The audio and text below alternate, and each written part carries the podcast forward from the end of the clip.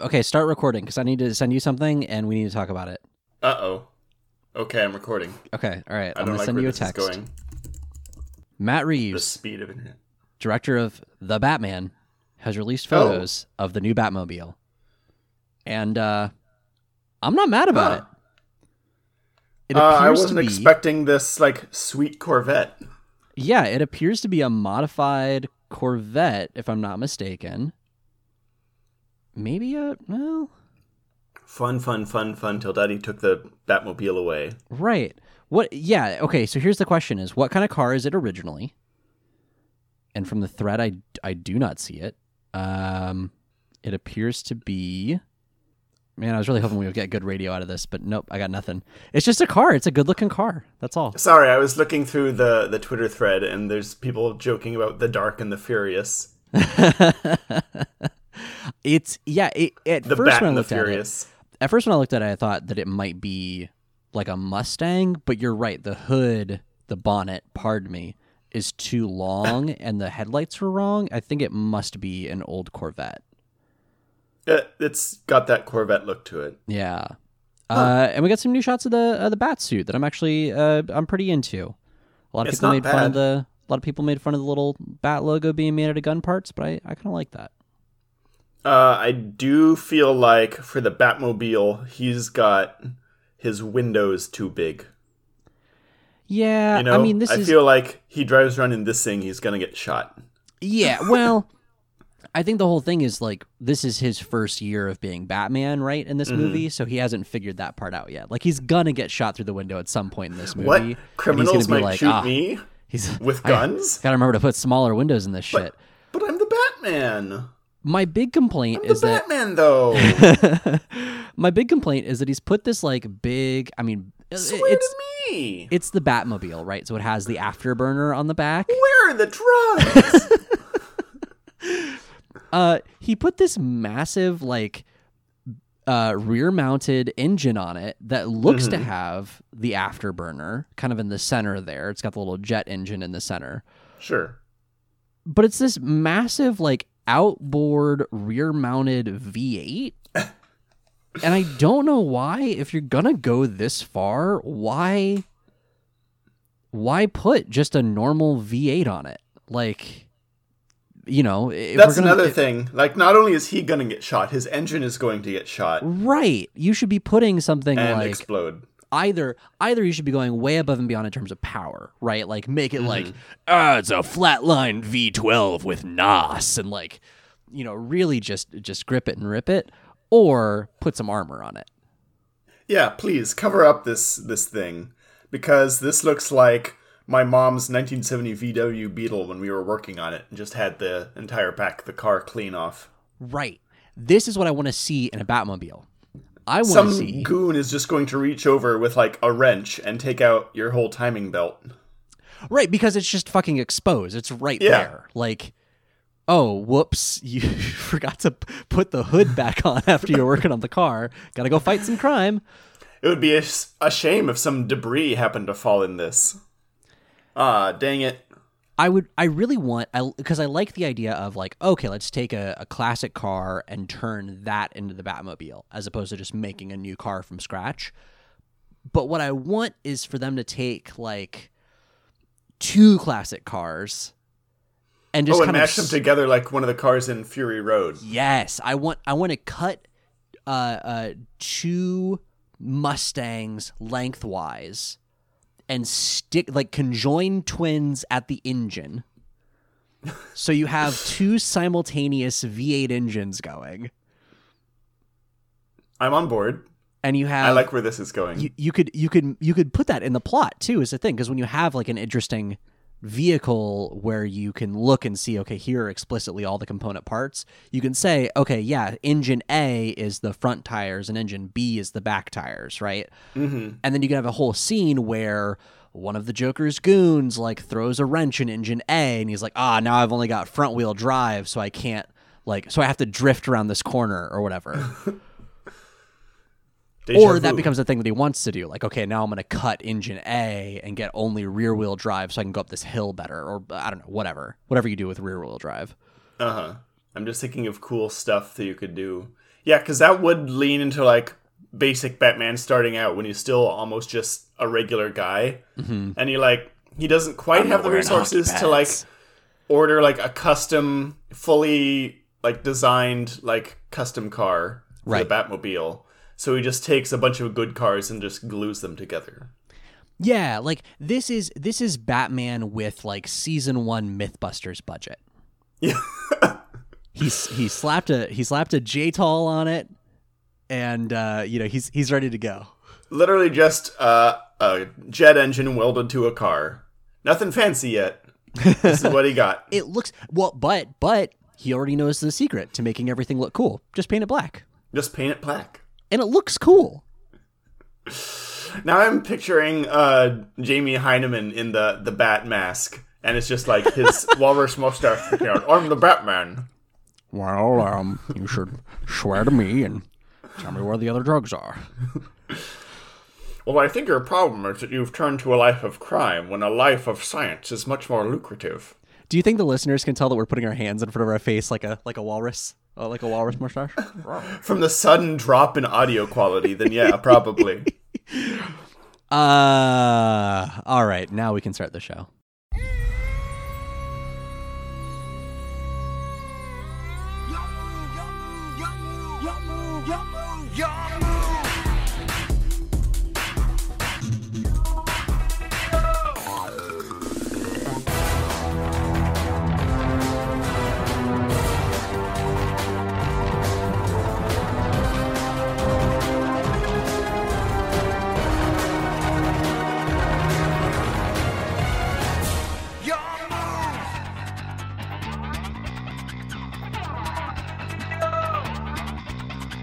It's time to put put put podcast. Hello, everyone. Welcome to You Activated My Podcast, the weekly Yu-Gi-Oh recap podcast. I'm Tyler, I'm Jimmy. and this week we are talking about episodes uh 34 and 35 of season two. That's Dark Spirit Revealed: colon Yo. Uh, wow, Jesus, it's, it's too many colons. Uh, Dark Spirit Revealed: colon Yugi versus Bakura: colon Part one and colon Part or Jesus, colon Part, Parts two. two and three of this, Holy the thing shit. we've been talking about. Dark Spirit revealed colon Yugi versus Bakura colon part two colon part three. It's a lot of colons. It's so many. This is the. I am so thankful for the translated titles for these episodes. Can I give those real quick? We'll we'll do. talk about them later. But the translated titles here are the Death Calling Ouija Board and Oh. Smash the Darkness hyphen God Attacks. Jesus Christ. Now that's scary. That's the shit that I'm here for. Uh, Jimmy, I don't see anything in your pre-show notes, but I have Yeah. something that I want to talk about real quick. Go ahead. Watching Yu-Gi-Oh this week felt like a waste of my fucking time. Do you know why? Why, Tyler? Because there is so much JoJo's Bizarre Adventure to get caught up on, and I cannot stop thinking about it. You texted me and you were so happy that you discovered JoJo, which just got its season two released on Netflix. Well, and so the whole yeah, so seasons one and two just came out on Netflix here in the UK as well. Season one wasn't on Netflix here yet. Oh, okay. Uh, so previously on Yu-Gi-Oh, uh, no, previously in my life, you would have had to go and like sign up for Crunchyroll to get JoJo's, and that was really the main thing keeping me from it. But I also just wasn't that interested. Like people would talk about it, and I'd see screen caps, and I'd be like, okay, fine. It's like, uh, you know, it's like Dragon Ball Z came out of the closet, right? Yeah. Like it's it's explicitly homoerotic Dragon Ball. All right, fine. Like that's cool. I'm not really I'm not really looking for that particular kind of combat anime, right? Like I talked a few weeks ago about Or wanting to get into some fight anime. I I really enjoy the kind of anime that's like actual martial arts. Like I got into Baki for a bit. I know it's not actual martial arts, but it's close. Uh, Kengan Ashura, um, that sort of thing.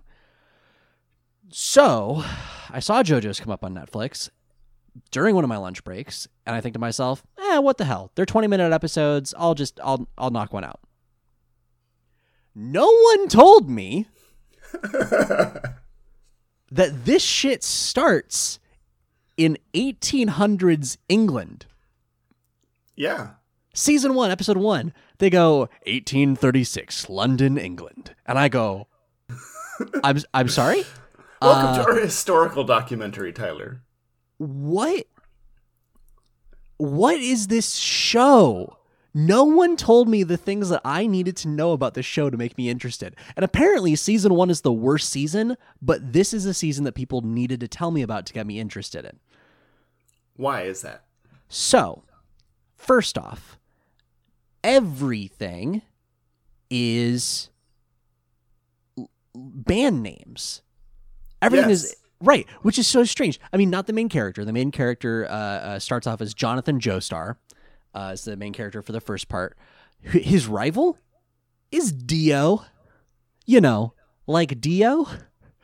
Uh, Yes. his mentor is Baron Zeppeli, like Led Zeppelin.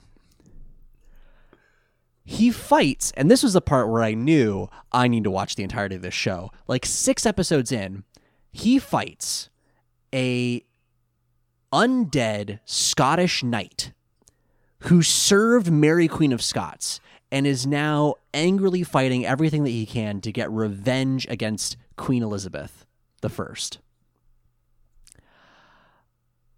This knight's name is Tarkus or Tarkus because you know it was originally in Japanese and that's how they wanted to pronounce it.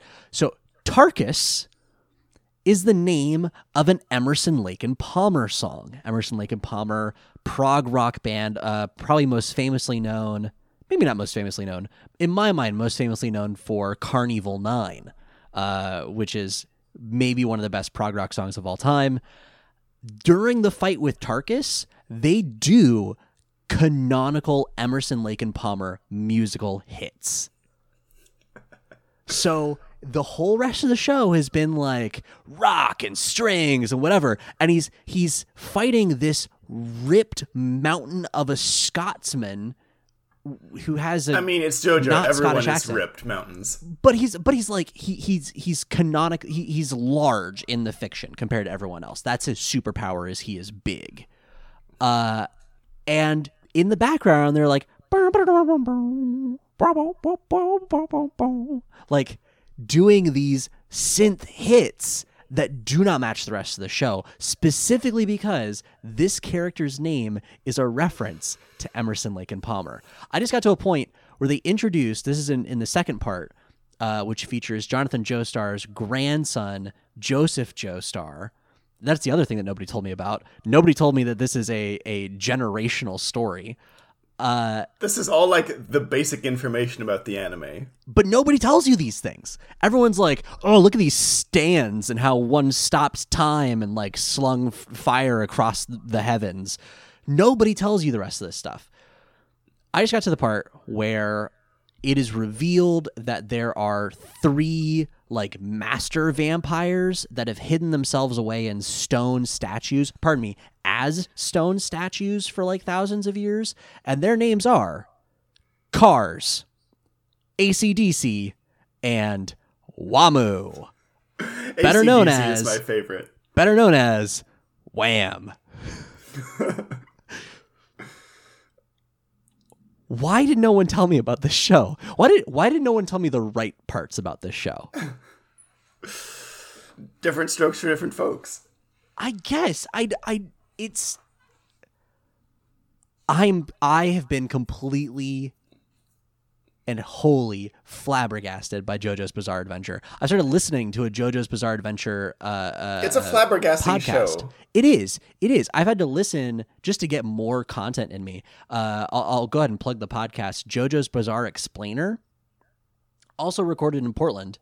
Uh, they do somehow like 30 minute episodes about each episode. I, I don't know I don't know why we can't do that apparently. Uh, but uh, uh, it it I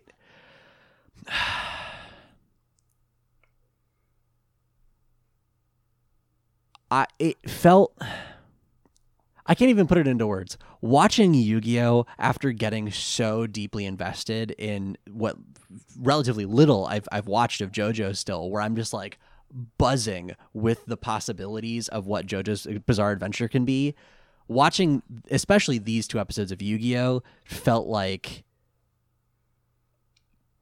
like work. Yeah, it's nothing. It's I, I had I had to do Yu-Gi-Oh for my job is how I felt. When we could be watching JoJo's Bizarre Adventure. Welcome to You Activated My JoJo. you activated my stand. I haven't even gotten to the part with stands yet is the thing. Like it it enters and it's You activated my Hamon. right that's a so it starts with 18th century or pardon me uh 19th century england uh this like dandy of a kid named jonathan joestar and his rival dio uh fight uh over like inheritance law and then Dio discovers that this mysterious stone mask that the Joestar family had actually turns people into vampires. And so he becomes a vampire. And then Jonathan has to go and learn about the mystical energy known as Hamon from uh, uh, Led Zeppelin. Uh, oh, pardon me, with his new best friend, Robert E.O. Speedwagon.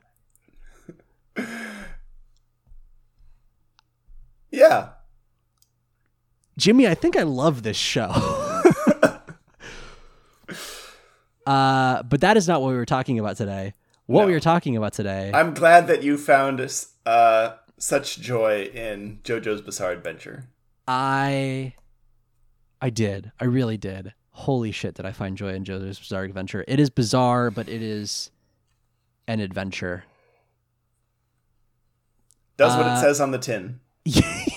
yeah. Yeah. Uh I yeah, I sure hope it does. Um Do you want to talk about Yu-Gi-Oh now? Uh, we are legally obligated to talk about Yu-Gi-Oh. Let's do it. as it says in the blood contract which we signed many millennia ago. Um, all right, here we go. It's time to di- di- di- di- di- discuss the episode. As I said earlier, as I tried to say earlier, this week we are talking about the Dark Spirit Revealed: colon Yugi vs. Bakura: colon Part Two and Part Three.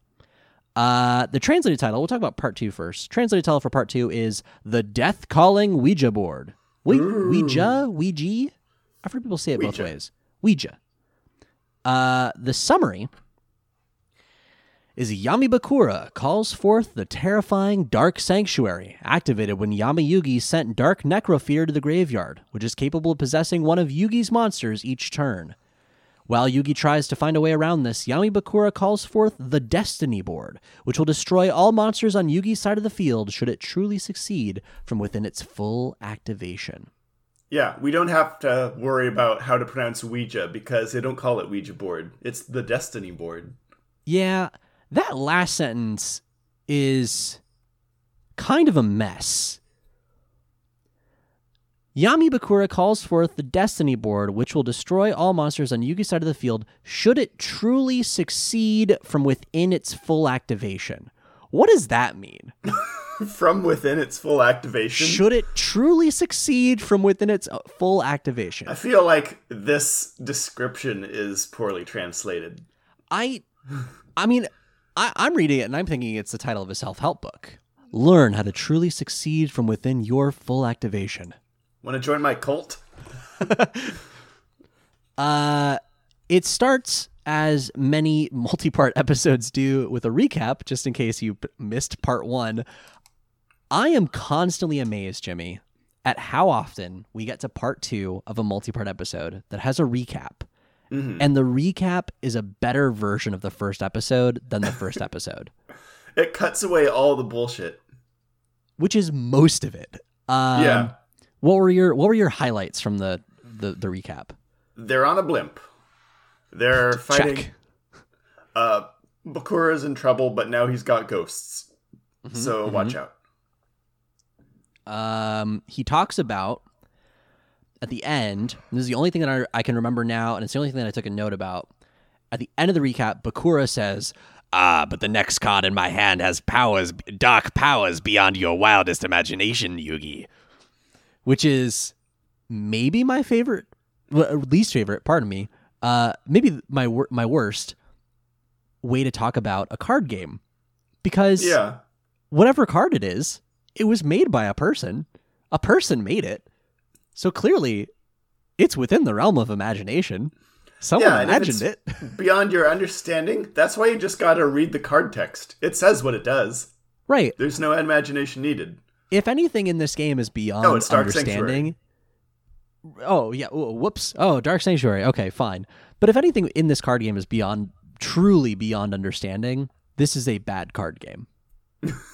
Yeah, that's not how card games are supposed to work.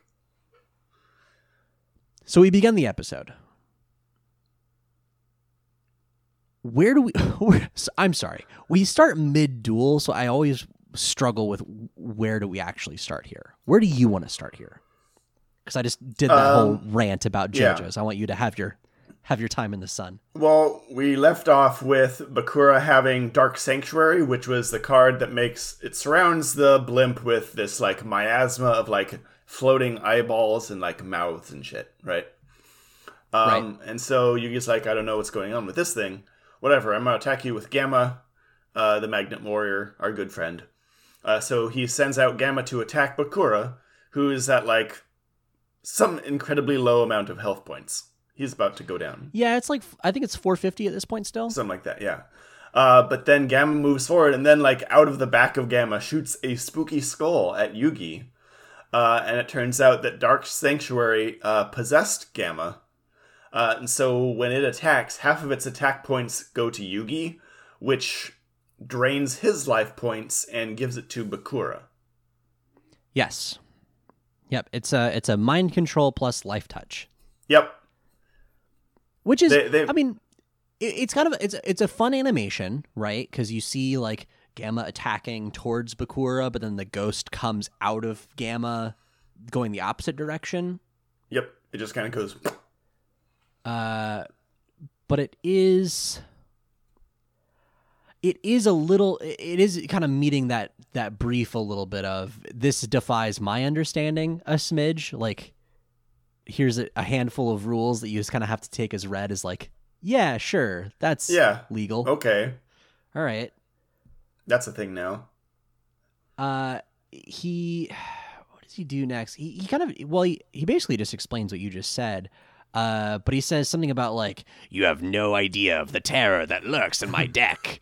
Uh and uh he he he really is oh this was my note. He really is making a play that can really only happen in the show. And this is exactly what you said earlier. I'm sorry. Uh but in any real duel the opponent could just be like hey can i read the text on that card before i make my next move Yeah, you have to let your opponent know what you're actually doing. You can't just like tell them that this card is impossible to understand.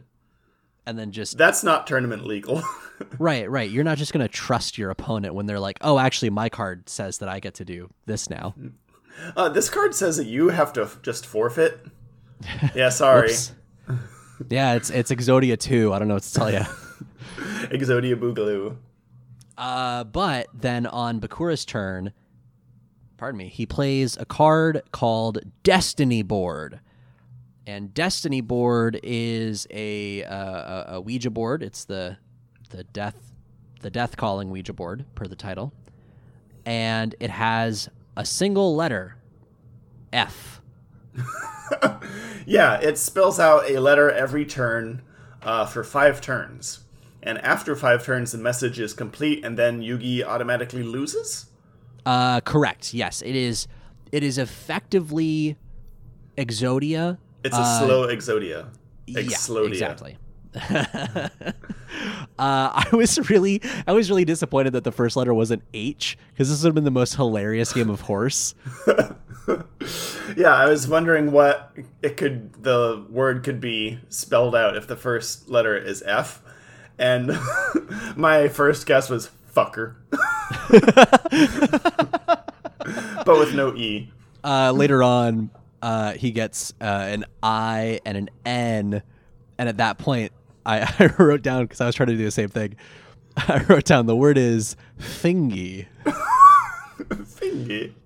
You know, because he's because he's because Bakura is British, right? So he could be thinking like, well, it's ah yes, it's some sort of thingy or something. Because that sounds like a relatively British thing to say. Um, at this point, we have ghosts, we have the Dark Sanctuary, we have the Ouija board. Joey reminds everyone that he is scared of ghosts. Uh, he does sort of that like Scooby and Shaggy thing. of, like, yeah. Uh, he he all but says zoinks, and Serenity reminds him, Joey, relax. It's just a card game. Hold on, Joey. Isn't this all just a game? And then Little does you can, Serenity know that cards are real. and then you can feel the ellipses in her sentence because then she goes, "Isn't it?" It's just a game, right? Uh, Mokuba, on seeing the the Destiny board spell out F, uh, Mokuba goes, "This looks bad," and Kaiba just says, "Yes." Press F to pay respects. Ooh.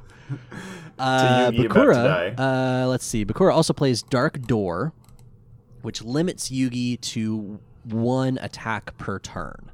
Uh, so that basically what he's saying is each of your turns, you can only let one of your monsters attack, and that is most likely going to be the monster that I have uh, uh, possessed with this ghost that's just going to attack you and give me more health. Yeah. He also plays Earthbound Spirit. Earthbound Spirit cracks me up. It's literally just a zombie who's like stuck in the floor. See, I really wanted it to just be Ness. He's just like, "Er, help. It's the floor ghost. Floor ghost. Aw, floor ghost died in a trap hole. Trap hole? Trap door. There it is. I'm gonna I'm gonna uh. apologize again. Words are gonna be tough for me this episode. The the cold that I was getting over last week is still the cold that I'm getting over. Sure, it's not coronavirus.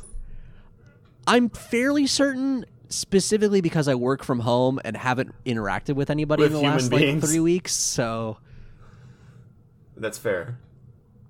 I think we're good. No, it's it's it's cold symptoms, which is really funny when you're sick but don't have like the illness going around. Like I got Mm-hmm. food poisoning when swine flu was a thing, and I was really worried for like a week.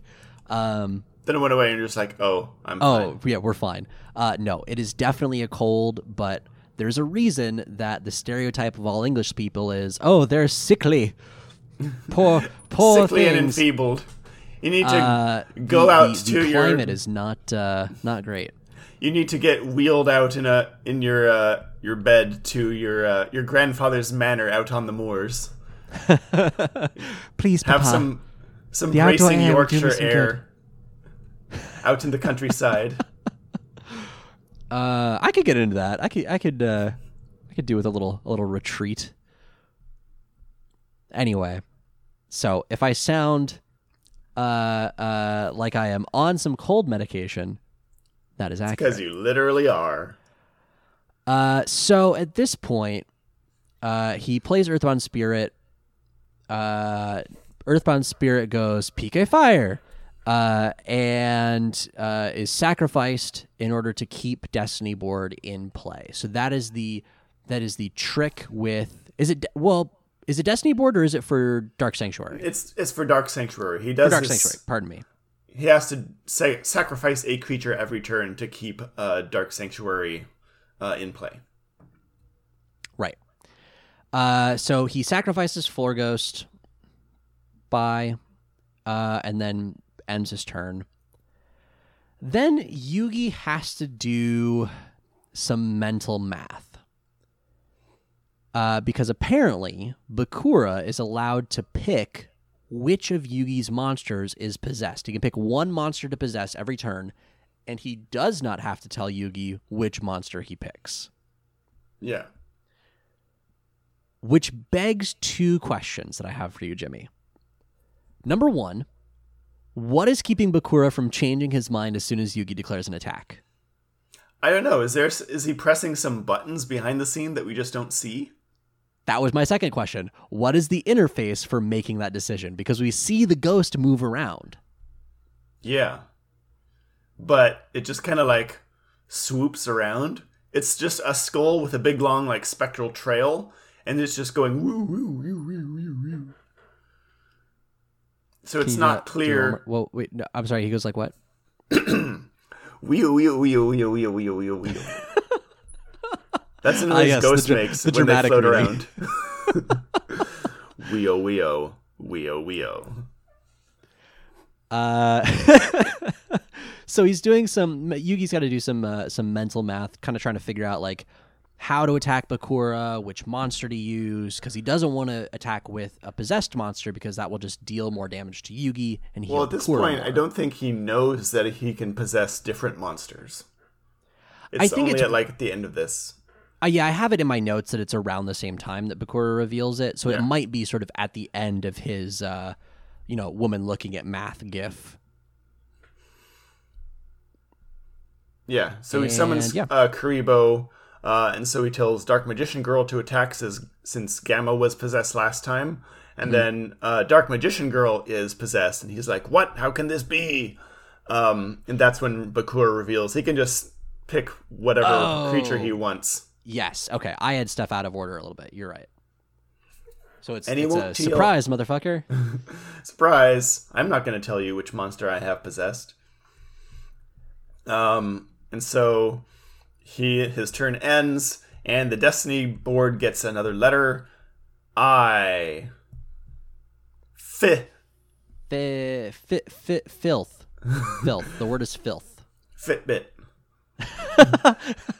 you need to get your steps in, Yugi. The word is Fincher. Well, it's five letters. Let's. I was thinking of five letter words that start with F. Fit fil- filter. The word is filter. Bakura needs to replace his Brita filter. More like British filter. Ah, hey. Ah. Does Bakura have to play the letters in order? That's a great question. I'm not sure where he's getting them because, as he Yugi points out, the dual discs only have five slots for cards in them, and each Mm-hmm. letter apparently is a card. Yeah, each letter is, is a separate spell card. Yeah, Uh, let me find. I'm gonna look this up actually because I think that's how it is in the real game too, where you get like uh, an N card and an A card, and uh, and a and a and a you know whatever other letters. Mm-hmm. it's not are. just a thing that automatically happens, unlike in here. Um, but as long Yugi points out, as long as Dark Door exists, which is um, just uh, a present on the field, it's just there. Um, Bakura can't play the whole five letter message because one of his slots in his dual disc is taken up. Right. Uh, and Bakura's just like, well, actually, Dark Sanctuary lets me have as many cards as I want. uh, which is another thing it does. But how does that work? Where, what slot does he put them in on the dual disc? Like, physically. Oh yeah, I hadn't really thought about that.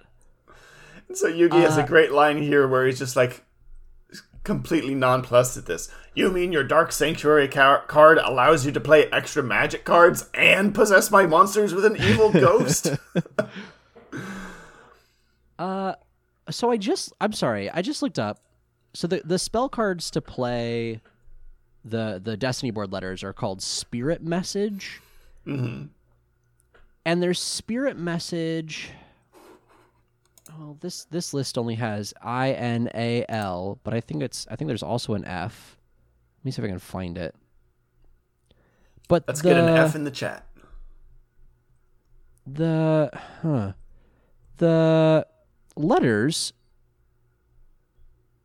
oh i see i see okay so there's one destiny board and uh four spirit message cards so destiny board is the first letter Okay. and I was confused at first because the card art does not match the letter that is on the card. So, like Spirit Message I has card art, and let me just send you this link.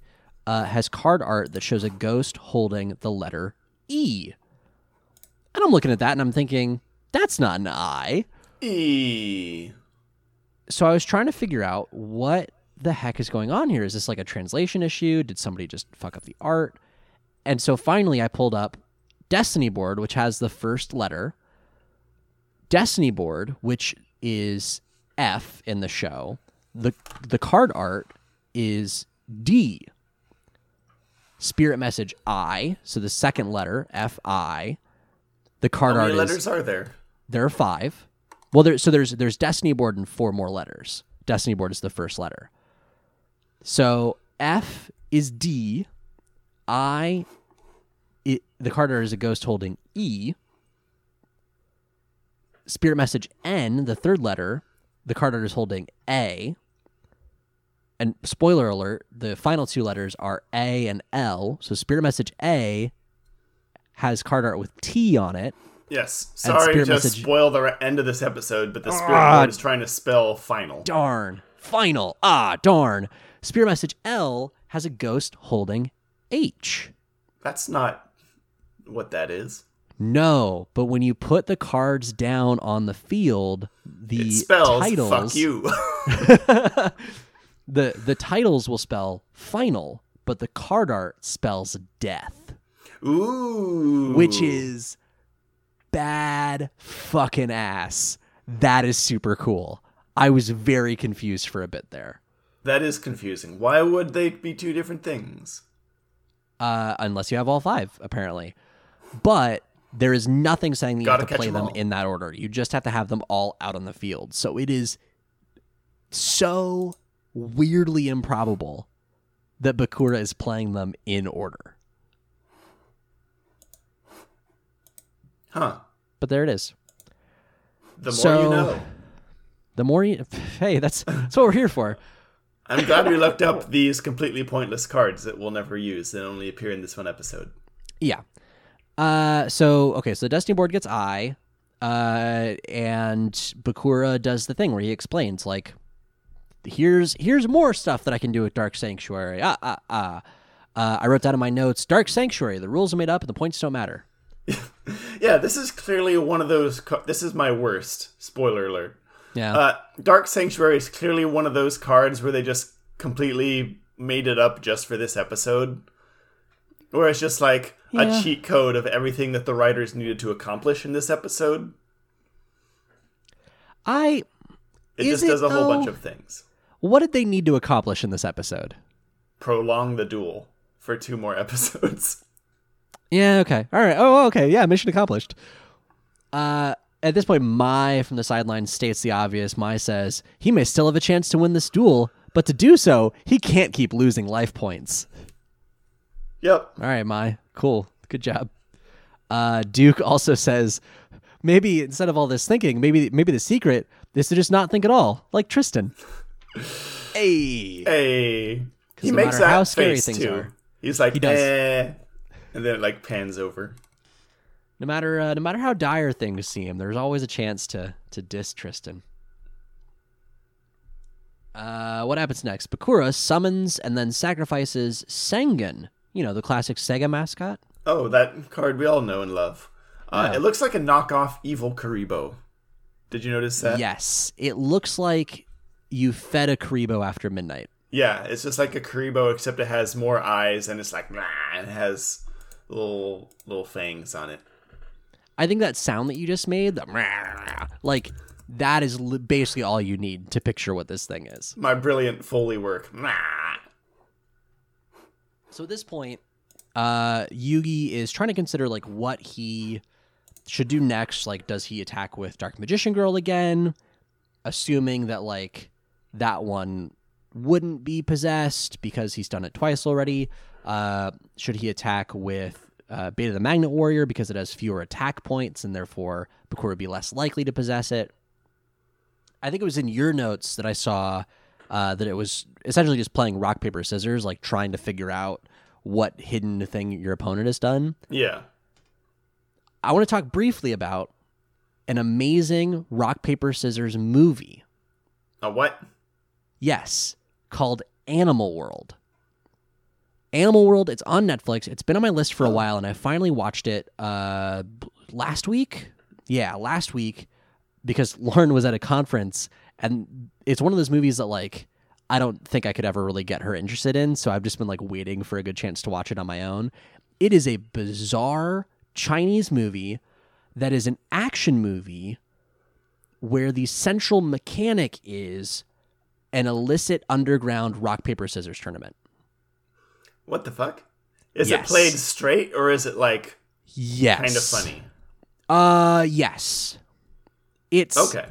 it's funny it's funny in that boy how do i explain this without like giving too much away the okay well the the one caveat that i have going into it is it is not it's not super good at handling mental health issues uh, because it starts with the main character being like yo I- i'm crazy. That's that's me. I'm i'm the crazy guy. Uh, and he explains that as a child he had a traumatizing incident that doesn't get explained till towards the end of the movie. And all he remembers from that period of his childhood is watching this like overly violent cartoon of a clown samurai chopping down aliens and like animal people. I just And looked so- this up on Netflix. Yeah, yeah, yeah. yeah. Uh, so every time he has sort of an overly emotional reaction to something, he has this sort of breakdown where he hallucinates everyone in the world as turning into these grotesque animals and like mocking him and fighting him and he he breaks into these violent outbursts. So that happens alongside uh, these sort of like side conversations where everyone else is like, yeah, I don't know, like he's such a good guy, or like he, he used to be such a good guy. Like, I don't really know what happened to him. He's sort of down on his luck right now. Uh, he was always the smartest kid in school. I always copied off his math homework. Turns out he's a statistics genius, which comes in handy when, due to a series of unfortunate events, he ends up in this like underground tournament, which is the only way to clear a bunch of debt that he's fallen into. And An the way that underground they rock conduct paper this scissors tournament, tournament. Yes, and it's rock paper scissors with these like ornate playing cards that have like very fancifully drawn rock paper scissors symbols on them. What?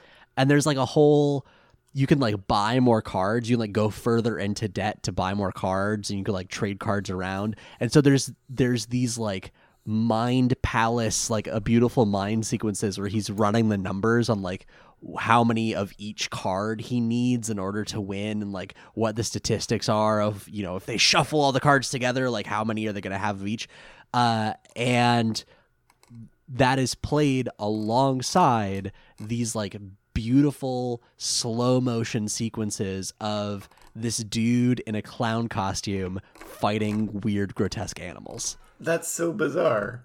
it is one of the strangest movies I've ever seen. Uh, it leaves it open for a sequel, and I don't know if they're ever going to do one. I, I honestly don't know who would pay for it because it's such a weird movie. But like Michael Douglas is in this movie. Wait, what? Yeah, yeah. Michael Douglas is the criminal kingpin. Well, that sounds like something that would our audience might appreciate. So I think so. Thanks so for bringing it up. yeah, so that's that's what this reminded me of was hey, it's a card game. It's got rock paper scissors a little bit. Um, but where do we where do we end up? Where what does Yugi decide on? Uh, Yugi decides he's going to summon Big Shield Gardna in defense mode, um, even though it can't block ghosts, and so he has to pick a monster to attack. Um, Yeah, that okay. I just I'm sorry. I didn't mean to interrupt. Well, I did a little bit. I just figured out what they actually meant when they were like, "Ah, but Big Shield Gardna can't block ghosts." Like it's because the attack is not an actual monster. It is No. the effect of Dark Sanctuary.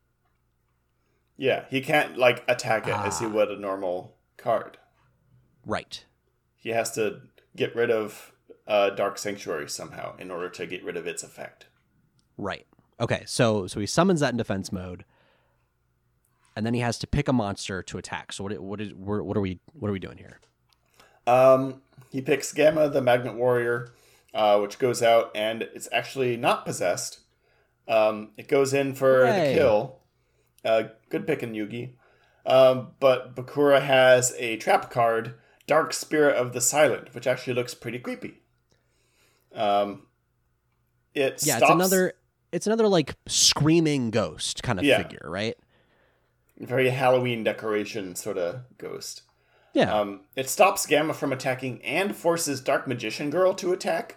And Dark Magician Girl is the possessed one.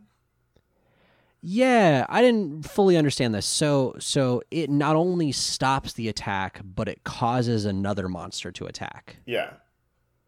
Um, and so since she's possessed, uh, Yugi gets hit with the ghost again. Womp womp. I noticed something weird during the shot when Dark Magician Girl is like forced to attack. Are there tears in her eyes? Oh, maybe. It does I mean, this she's like being possessed into attacking. yeah, it, it, it's only a few frames, but it looks like she might be crying, which is like maybe the most tragic thing to happen on the show so far. It's kind of dark, even though it's Uh, just cards. It- yeah, even though it's not like that. That is not a, a thing that has feelings. That is a hologram of of of a, a a girl who is also a dark magician. Um, but so that does damage then to Yugi, and then that heals Bakura, and then Mokuba. I didn't even write down what Mokuba said. Mokuba and Kaiba have a conversation in air quotes where Mokuba's like, "Ah man, big brother, things are looking pretty bad. We got we got ghosts." Uh, and- yikes, Kaiba brother. Kaiba says things as though he is replying as part of the conversation, but when the camera cuts to him, his mouth never moves. He's just thinking to himself. He doesn't And- and bother he- speaking out loud to Mokuba.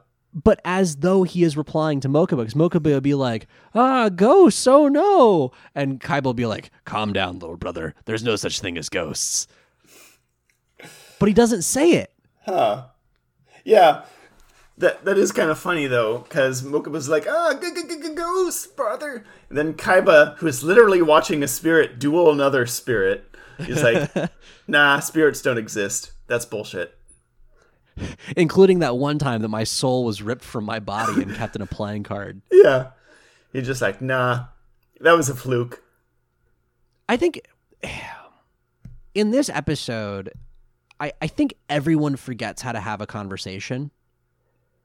Because even Bakura and Yugi are like going back and forth for a bit after this, where Yugi goes, Ah, Bakura, me and the heart of the cards will defeat you any way that I can. And Bakura goes, Ah, but I think you will find that my evil plan is too much for you. I don't think it is. I think you th- should think again. Ah, but me and the power of my Millennium Puzzle will defeat you and the power of the Millennium Ring. The Millennium Ring is too strong for you, Potion Seller. like, you know, like it just, it, and they don't, there's no actual argument. It's just them talking. Anything you can do, I can do better. I can you do can't. anything better than you. No, you can't. Yes, I can. No, you can't. Yes, I can. No, you can't. Yes, I can. Yes, I can. Uh, well, as we get hit with yet another copyright strike. Um, oh, this is the part of the show uh, where I wrote down my word of the day is fingy. Fingy. Uh, anyway, Bakura now has way more life points than Yugi because he's been draining all of Yugi's life points. Um, Duke questions. power. Duke questions if Yugi can win, leading Tristan to threaten to chuck him overboard. He does do that, doesn't he? yeah, he's like, "Hey, in this team, we support our friend, even though he's about to lose to these ghosts." Forgot about this. They do. So D- Duke. Duke is doing that thing where he is just trying to like score cool points with Serenity. And then Tristan in response goes, No, man, you know how to be cool? Be good to your friends. support your friends. and then they all start cheering. Yeah, Or is that like- later? No, this is then because like Duke is like in his he Tristan has like his arms around Duke's collar and then he's like, uh Yugi, Yugi, he's our man. Oh, and no, and it happens. I'm sorry. It, this happens again in the next episode. Oh, We have this exact same conversation like five they? minutes from now. Yeah. Okay. So again, people just don't know how to make conversations in the show anymore, I think. Nope. Uh, in order to combat the the g g g ghosts, Yugi plays the card that he has definitely always had, and uh, it's it's absolutely always been in his deck, and we've just haven't heard about it until now. Collected power. Uh, it's kind of neat. have we talked about collective power before? I don't think so. It ha- it's not just me, right? This No. is a new card. Okay. It has an interesting So- effect. It forces magic cards on the field to focus their powers on Kuriboh, on the card you play it on. Right. So he so he plays it Kuriboh, on Kuriboh. plays it there. Uh, Kuriboh gets like a magical grimoire. Yeah, I really liked the art on this. Actually, it's it's like a spooky looking book that floats over to Kuriboh, and Kuriboh's eyes get all wide as he's like reading its forbidden knowledge. He gets this little like like frustration squiggle above his head.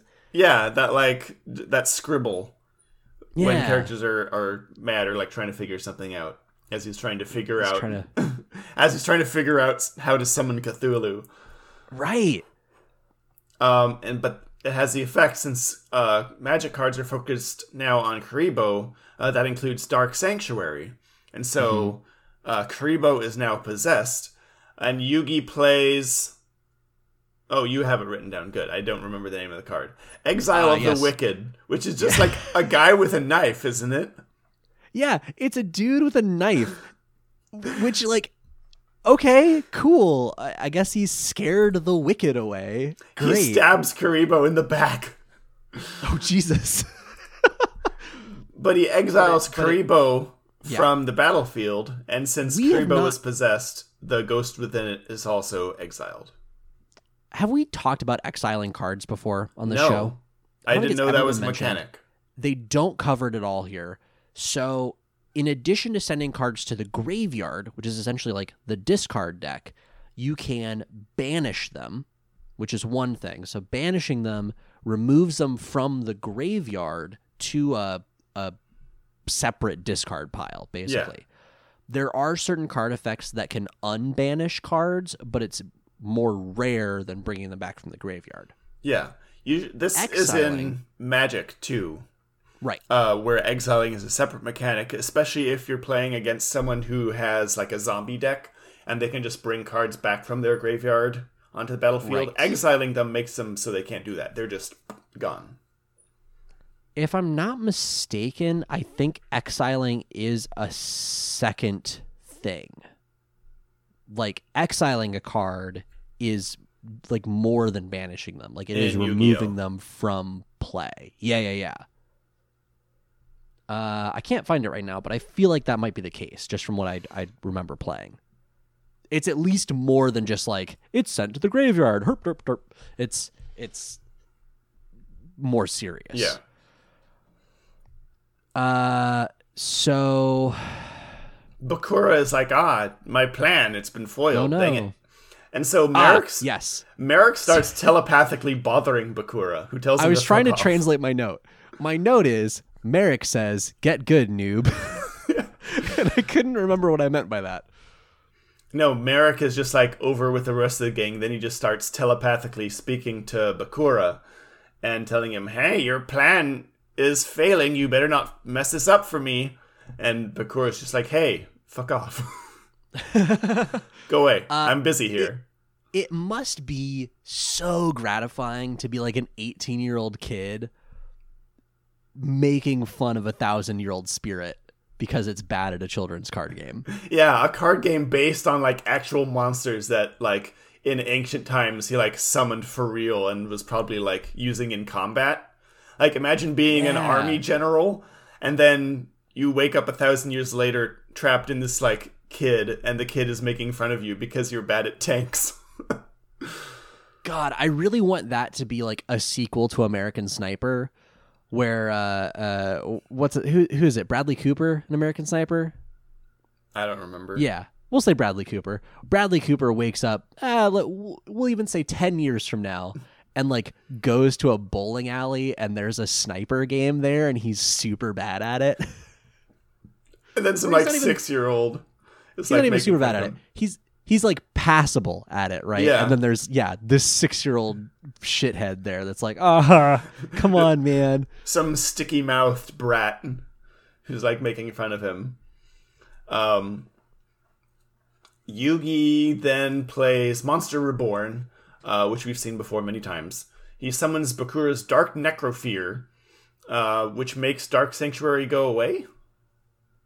I didn't really understand this one. Apparently, and this is maybe something that I missed in, in the last episode, Dark Necrofear's uh, uh, destruction, the destruction of Dark Necrofear, is what caused Dark Sanctuary to happen. Oh yeah, it. He had to sacrifice Dark Necrofear or something to bring out Dark Sanctuary. Right.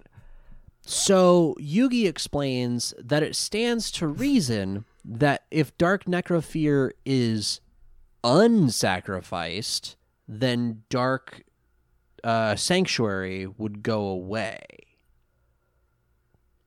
Sure. Which Is that makes how... a kind of sense, but I don't know that there's any card that works that way ever. I guess it kind of makes sense from like an a real world perspective, but like in terms of card game mechanics, I don't think that would be a thing. Yeah, I don't think so. Also, it's really funny that like you know you, you think of uh, uh, typical like fantasy plots, right? Like ah, we have to go and recover the crystals of light to plunge darkness from the world. And in this case, it's like I'm going to summon the dark monster to make the dark go away. Yeah. Well, it's You know dark be necro fear, so the necro fears it. Ah, the- oh, there it is. The ne- Yeah. the necro is afeared of the dark. Are you team necro or team fear? Sound off in the comments. Hashtag Team Necro in the chat.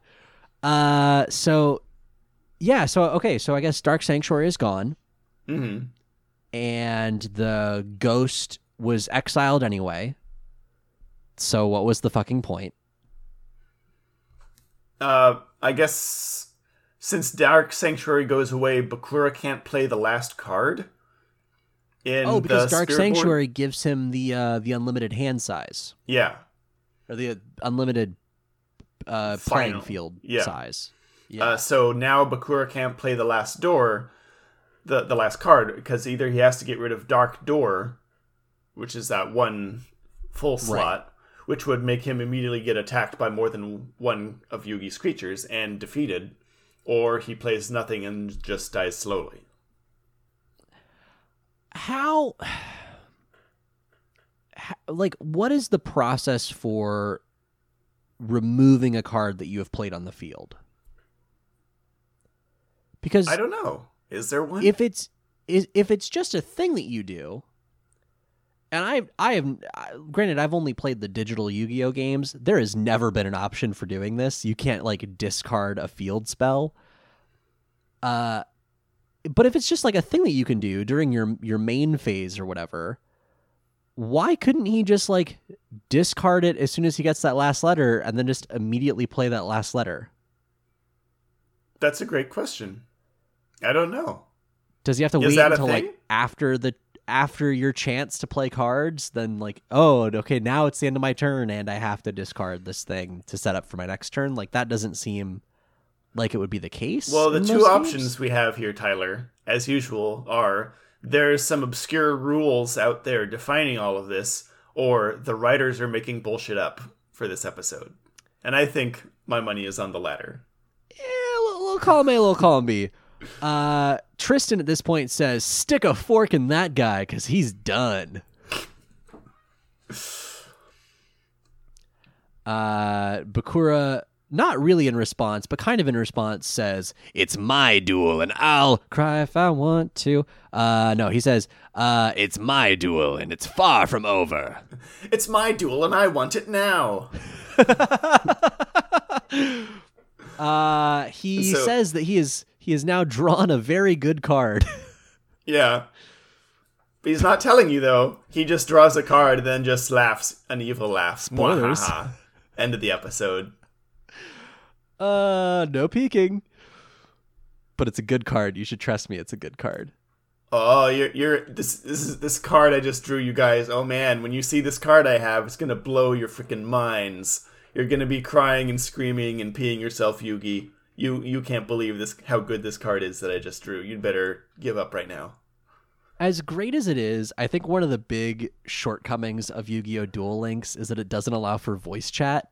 so you can't just like yell what your cards do as you're playing them or like their special moves. No, just this would be me the whole time with my shit cards drawing and being like, ah, ha, ha, I have just drawn the card that will spell your doom.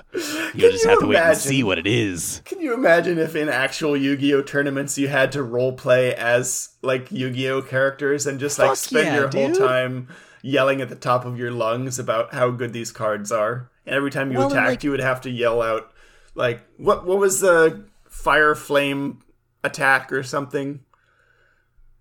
Which No, one are you talking no- about? Oh no, I was thinking of Noxious Nostril Gust. Remember Noxious Nostril Gust? Yeah. Every time you played a card in, in attack position, you would have to yell out their like custom attack name.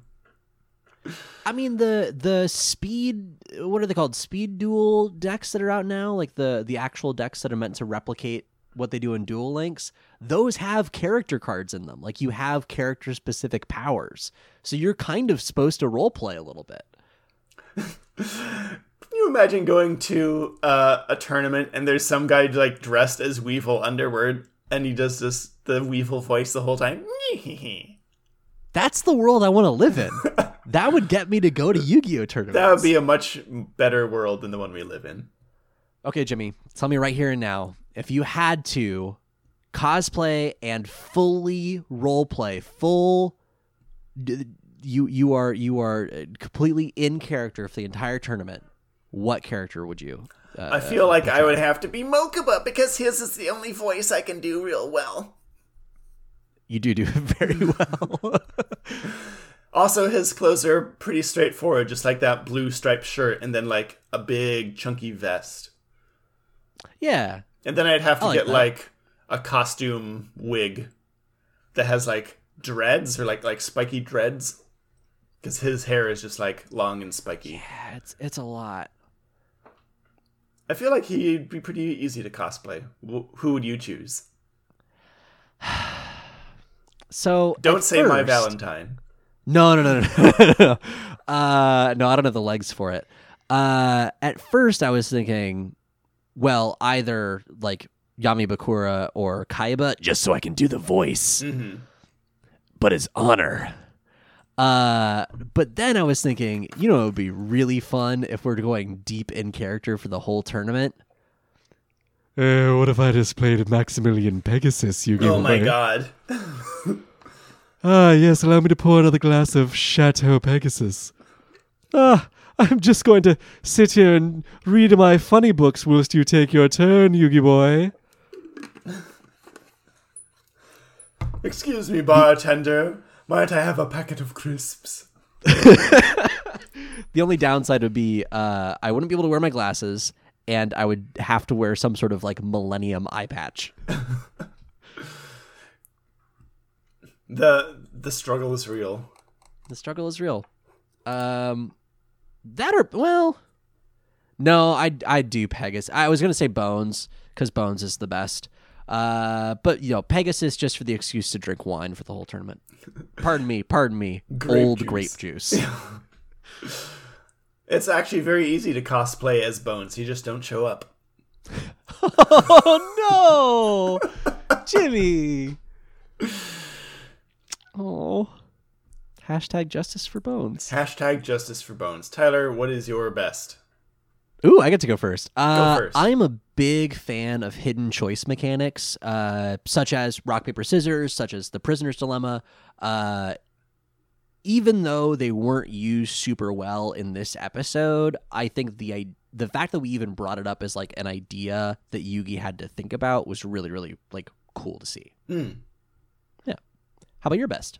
Uh, my best is for once their life points are actually going up and down, and it's not just like one person winning and then one person losing the whole time. They like they go up and down, and it's like actual cut and thrust, like a sporting match. Because we were Yeah. predicting last episode that it was just going to be two episodes of Bakura at like 200 life points, barely hanging on Right. and whittling Yugi down. But this is much more interesting. yeah, you get you get a little bit of parry riposte back Yeah. and forth sort of thing. Some actual yeah. stakes. yeah. I thought that I was like it. good. I agree. Uh, how about your worst? Dark Sanctuary is clearly just one of those bullshit cards made up for just this episode. And that it's just like a Swiss Army knife for doing whatever the hell you want. It's like polymerization, Um, right. except not as good or interesting. Because I looked up what Dark Sanctuary actually does, and it does not nearly any of these things. what does it actually do? Um, let me look it up again. Dark Sanctuary. As I googled Dark Sanctuary. Oh, good. The first thing is a Yu-Gi-Oh thing. Uh oh, that's right. I looked it up. It's a band. Dark Sanctuary. Um. Okay. it has a Uh, very dense card text. Woofa doofa. Yeah, this is a, a one-act play on this card. Both Uh, do you want to basically do you wanna read you it? You want me to read it? The ba- yeah, the, basically it lets you play Spirit Message. But if a Spirit Message card would be placed on your field with Destiny board, you can special summon it as a normal monster instead. And if you do, it is unaffected by card effects except Destiny board and cannot be targeted for attacks, but does not prevent your opponent from attacking you directly. When an opponent's monster declares an attack, toss a coin. If the result is heads, negate the attack, and if you do, inflict damage to your opponent equal to half the current attack of that monster your opponent controls. So it doesn't Oh, drain life points. Uh, its attack thing only happens 50% of the time. Yeah. Well, and and you don't. It's not like you're picking like Yeah. ah yes, the Dark Magician Girl is the one that's possessed you don't this get time. to you don't even get to pick which ghost which of your opponent's creatures is being possessed. It's You just nerfed. flip a coin. Yeah. It's hella nerfed. Huh.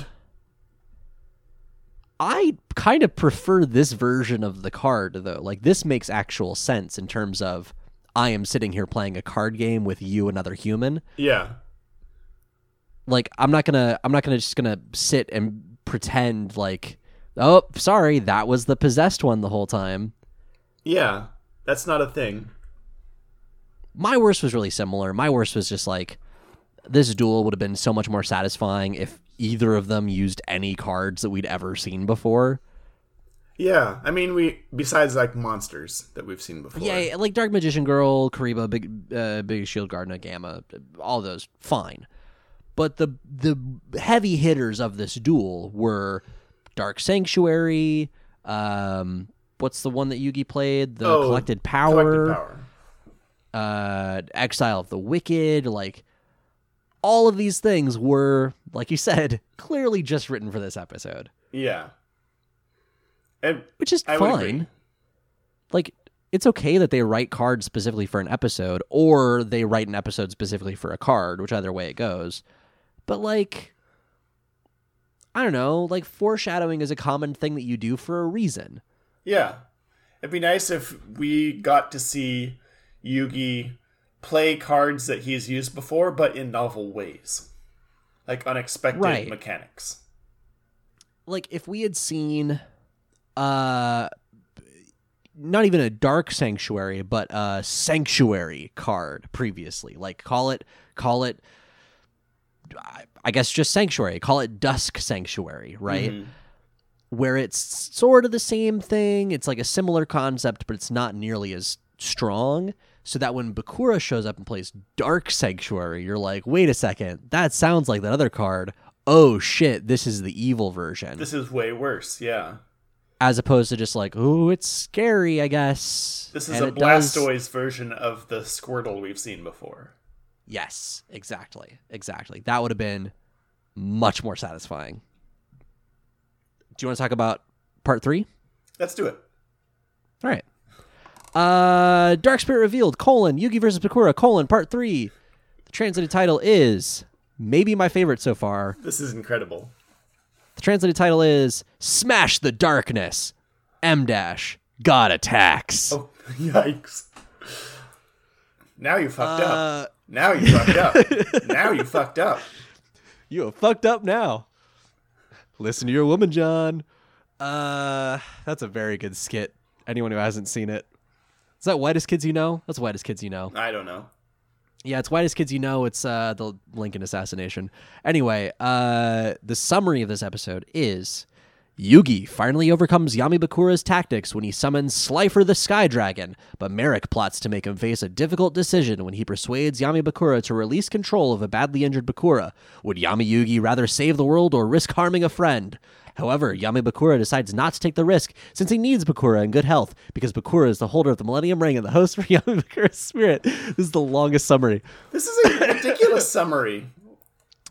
Uh, as a result, Yami Bakura regains control, much to Marik's shock, which allows Yami, Yu- Yami Yugi to follow through with his attack and win the duel, once again leaving the good Bakura in a coma. While taking care of Bakura, Yugi and Joey realize his Millennium Ring is missing. Wow. Jesus, please us. That is the longest summary. That's maybe longer than the script. Honestly, yeah. Uh, the script starts, the actual episode starts. Uh, did you write down the name of this card? Bakura summons a card that I wrote down as cultural appropriation in attack mode. Uh, according to the subtitles, it was Jowgen the Spiritualist. Yes, which is just a Shinto monk. Yep. Um, and that's the card uh, that Bakura got all hyped up about last episode. oh, this is that card. This is that card. Uh, and he's so Okay. hyped up about it because it can destroy. When it's summoned, it can destroy all special summoned monsters, allowing him to destroy Dark Necrofear, which was brought back with Monster Reborn. Uh, Correct, which is a special summon as special opposed to a normal summon, which is from your hand. returning Dark Sanctuary to the field and allowing him to play the last letter on the spirit board. Like goes on, like goes off, like goes on, like goes off. Yep. The colors of infinity inside an empty glass. Uh, yeah. So Dark Necrofear comes back. Pardon me. Dark Sanctuary comes back. Dark Necrofear goes away. So many dark things. There are too many, and the fact that it's Yami Bakura and Yami Yugi, and Yami just means dark. Yeah. Like there's too much dark happening in this episode. Dark, dark, and the dark darks. It's like um you know that episode in Parks and Rec where they're planning the um spoilers, sorry, they're planning the Little Sebastian Memorial. Mm-hmm. And uh, Jean Ralphio comes up to Tom Haverford and he's like, "Hey Tom, which which black do you want for the ribbon?" And he holds up a board and it's got like six different black ribbons. And Jerry's there and Jerry's like, uh, "They're those are all the same black." And Tom's like, "Please, onyx, slate, midnight, black hole." I just thought of um, playing Monster Reborn to re-summon uh, Little Sebastian in attack mode. Little Sebastian, I, I think if Little Sebastian were a Yu-Gi-Oh card, he would have some of those things like cannot be targeted by battle, cannot be targeted by card effects, cannot be et cetera, et cetera, et cetera. And he has like I don't know a hundred attack points. yeah, everyone loves Little Sebastian. Uh, uh Jowgen the Spir- Jesus, Jowgen the spiritualist. Fuck me. Uh, destroys Dark Necrofear. Dark Sanctuary comes back. Joey responds by saying, "No way." My response by saying, "Way." Oh no, way, my friend, way. Uh, it's back. Joey's freaking out. Mai says, "Snap out of it, chicken boy." And uh, I mean, to be fair, we're- I'd be freaked out too if I looked up in the sky and it was full of eyeballs and mouths. It's kind of a spooky No, I- effect. I didn't notice this until the second time Dark uh, Sanctuary came out. The eyes, so it's eyes and mouths Yeah. that are floating around, right? Which is spooky. But they're photorealistic eyes and mouths, like photorealistic Oh, for yeah. us. For us, the people watching this, The they're not people in the show, eyes. yeah, the people in the show do not have photorealistic eyes and mouths. So, is it spookier for them because they're photorealistic? That's a great or question.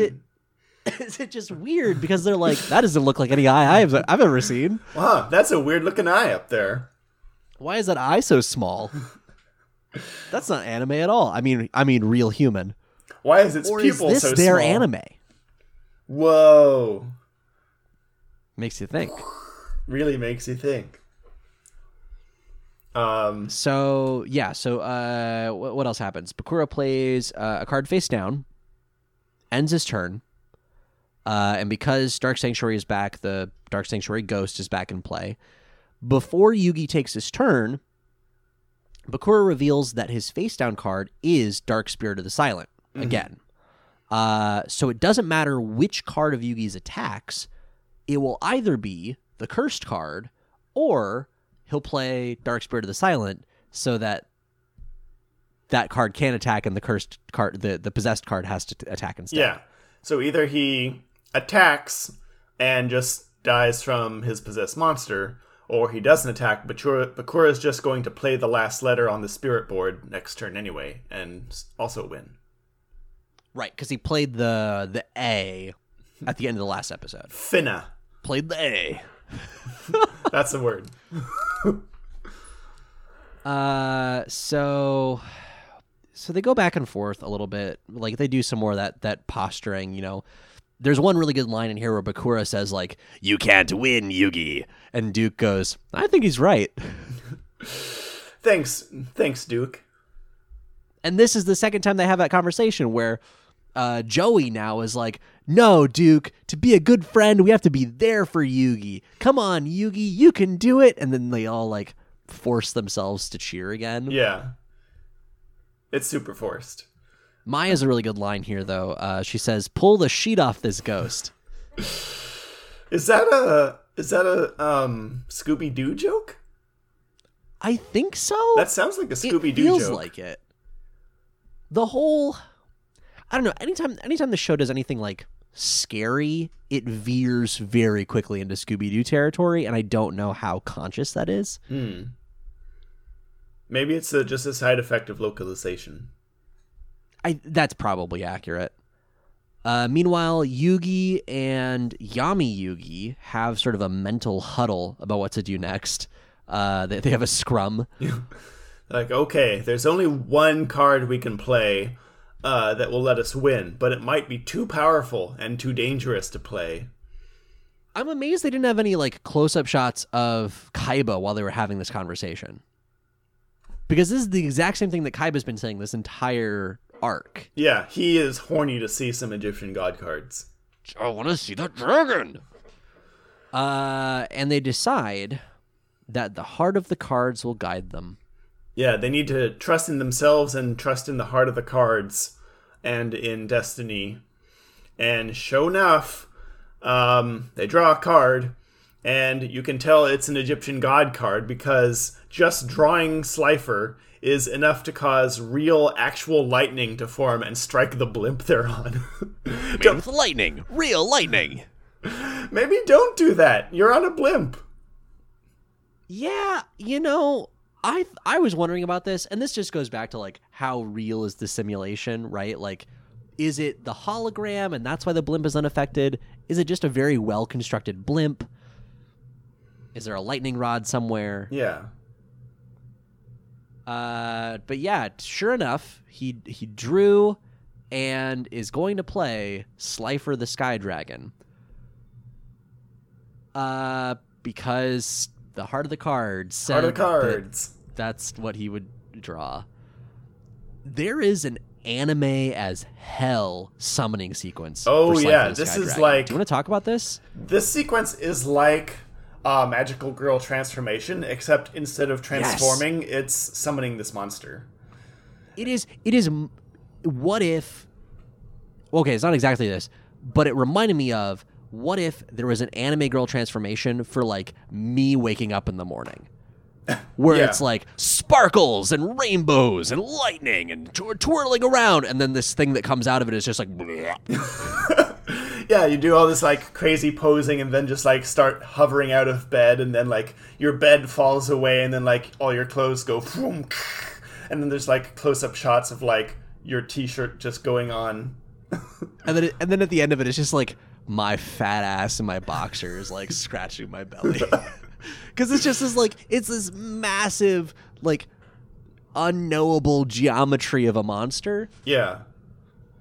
Um, Yugi has to sacrifice all three of his monsters to do so, and so they show up one by one and like turn into like energy to go flying into the card he's holding, and then like the energy comes back out and it forms the card for Slifer, and then there's just like a monstrous explosion, um, and then like Slifer emerges and like we get shots of like far off of the blimp as like his wings emerge and like curve around the side of the blimp and like his tail comes down and starts winding around the blimp and the um it's the, like the tail does like a full corkscrew Yeah, around the blimp. the- it's really long. it fully like enwraps the blimp like an anaconda eating a pig or something yeah, it and is then that. it's like in Tron where like the the initial model gets loaded in and then like the colors get loaded in. His he's Yeah. resin. Slifer reses into existence and like there's this like shimmer of rainbow colors as like the the textures are loaded onto the model. So I mean, really, the the Egyptian god cards really do break the simulation in a lot of oh, ways. Oh, yeah. like it takes these otherwise state of the art, like ahead of state of the art hologram machines that presumably even have these models like loaded. It takes them a bit to catch up. Yeah. Well, Uh, they're straining too because they have to project this hologram all around the blimp that they're mounted on. right. How is it doing that, by the way? Because they, they explicitly say, like, oh, yeah, the hologram projectors are pointed at the arena. Yeah, and nothing else. And earlier, when they when we saw um, Dark Sanctuary come out, um, all the wide shots just had it around the battlefield. Like you could still see the blimp with just this like Right. little cloud on top. But now, I guess that's the power of these like actual Egyptian gods trapped in these cards. Is that like through the hologram emitters, they're like emerging into the real world. Magic is the answer. I was I was gonna say God works in mysterious ways. Uh, so it, it, Ishizu also has a scene here, lest she be forgotten. Ishizu Ishtar Also uh, reminds us that she's there. Yeah, Uh, she looks out she's- her little porthole and she sees the coils of God wrapped around the blimp, and she's like, "Yeah, I knew this was gonna happen." Yeah, that's basically her whole line. Like, ah, yes, as as the prophecy foretold, the Pharaoh will play Slifer the Sky Dragon. Now he has to save the world still. And so Bakura's up there, and he sees this Egyptian God card emerge, and he's like, "Oh crap! Oh frick! Oh heck!" And then Kaiba's sitting over to the side, like, "Oh hell yes, this is a part. Here we freaking go!" Uh, Marik uh, uh, sort of uh, telepathically catches Bakura up on how Slifer works, specifically that its attack is based on the number of cards in Yugi's hand. Uh, it's it's the number of cards times a thousand is the number of attack points that it has. So right now, Yugi has three cards in his hand, so it has three thousand attack. So Bakura's fucked. Yep. Sorry, Bakura. And he's like, "Oh yeah, we'll watch this." And he tries to send the the ghost of the the the, the possessy ghost to try and possess Slifer, but as you might Possessy, guess, the ghost. it tries to possess uh, Slifer, but it doesn't work because Slifer is just too powerful. You can't possess a god. That's just Come on. Did you think that was That's just work? crazy talk. I mean, in an actual card game, yes, that would work, but not here. in in a game where you can uh, uh, cut down the moon and uh, uh, you know tr- polymorph yourself with playing cards, uh, no, you can't possess God. Uh, but similar to presidential candidate Elizabeth Warren, Marik has a plan. uh, and someone interrupts the duel. Who should it be but Odion, who, remember, everyone thinks is Marik Yep. because that's how he's been introducing himself. Get your Odie on. uh, Odion is carrying the Millennium Rod, and he steps out onto the, the dueling arena. And Joey initially like really just wants to like have a go at him, right? Like he's like, "Oh, hey, like get out into the duel. I'm gonna I'm gonna clock you. I'm gonna deck you." And uh, Mokuba tries to pull his battle commissioner card. He he yells feebly from the sidelines, Hey! "Hey, you're not supposed to do that!" Get off the field! Uh, and Odion reveals, reveals, quote Yeah. unquote, he tells everyone Announces. that he, Marik, definitely, absolutely Marik, is mind controlling Bakura and the spirit inside the Millennium Ring using the power of his Millennium Rod. And he's like, Behold my powers. And he raises the the rod to the sky and unfreaky Fridays Bakura, I guess, and good Bakura is back. Hooray! We thought he was dead. We did think he was dead. He might as well be, Yeah. honestly. He instantly like doubles over because he's in so much pain because he was in the hospital like 24 hours ago. Yeah. Uh, his arm is still like- broken, I think. The only reason he's been walking around is because like the ghost is forcing him to like walk around and use his body. Like a like a meat puppet. Yep. Um. So bad Kura's gone. Good Kura is back. Hey, didn't know you're still in there. And good Kura is so weak that losing this children's card game would be enough to kill him. Yeah, Odion's like, if you attack this shrimpy British lad with Slifer the Sky Dragon, an actual god, uh, the attack will be so powerful that it will literally kill him. So that's your choice, Yugi. Either you forfeit or you kill your friend here through this card game. And and everyone seems to have opinions about this. Everyone does. Bakura Bakura is like, I don't feel too good, Mr. Yugi. Bakura like keels over and he's like, "Oh, please help me! I must lie down on a fainting couch. I have the vapors. Oh, Yugi, please take me to the countryside manor before I die of consumption." we have now we have now brought this episode around to feeble English people. Uh, meanwhile, the referee keeps reminding Yugi like every thirty sec, like less than thirty seconds, every every fifteen seconds. By the way, Yugi, if you don't beat him, you forfeit. Yeah, and And Yugi's like, Kaiba, Yugi's ready to like jump onto the field and go like help Bakura up, and he's like, "Oh, hey, don't do that. If you get close to Bakura, you forfeit." right? You can't you can't do nothing, and you can't help him. And Kaiba is on the sidelines, just being like, "Mortal Kombat, Yeah, God, just kill him already. finish him." Uh, yeah, and oh, and and meanwhile, Joey is like, "I'm gonna I'm gonna punch Marik." Yeah. that's his whole. That's all he can he can really contribute. Uh, so we hem and haw for a bit. The referee is like, "Okay, guys, come on. We have to finish this duel here. Just someone do something already."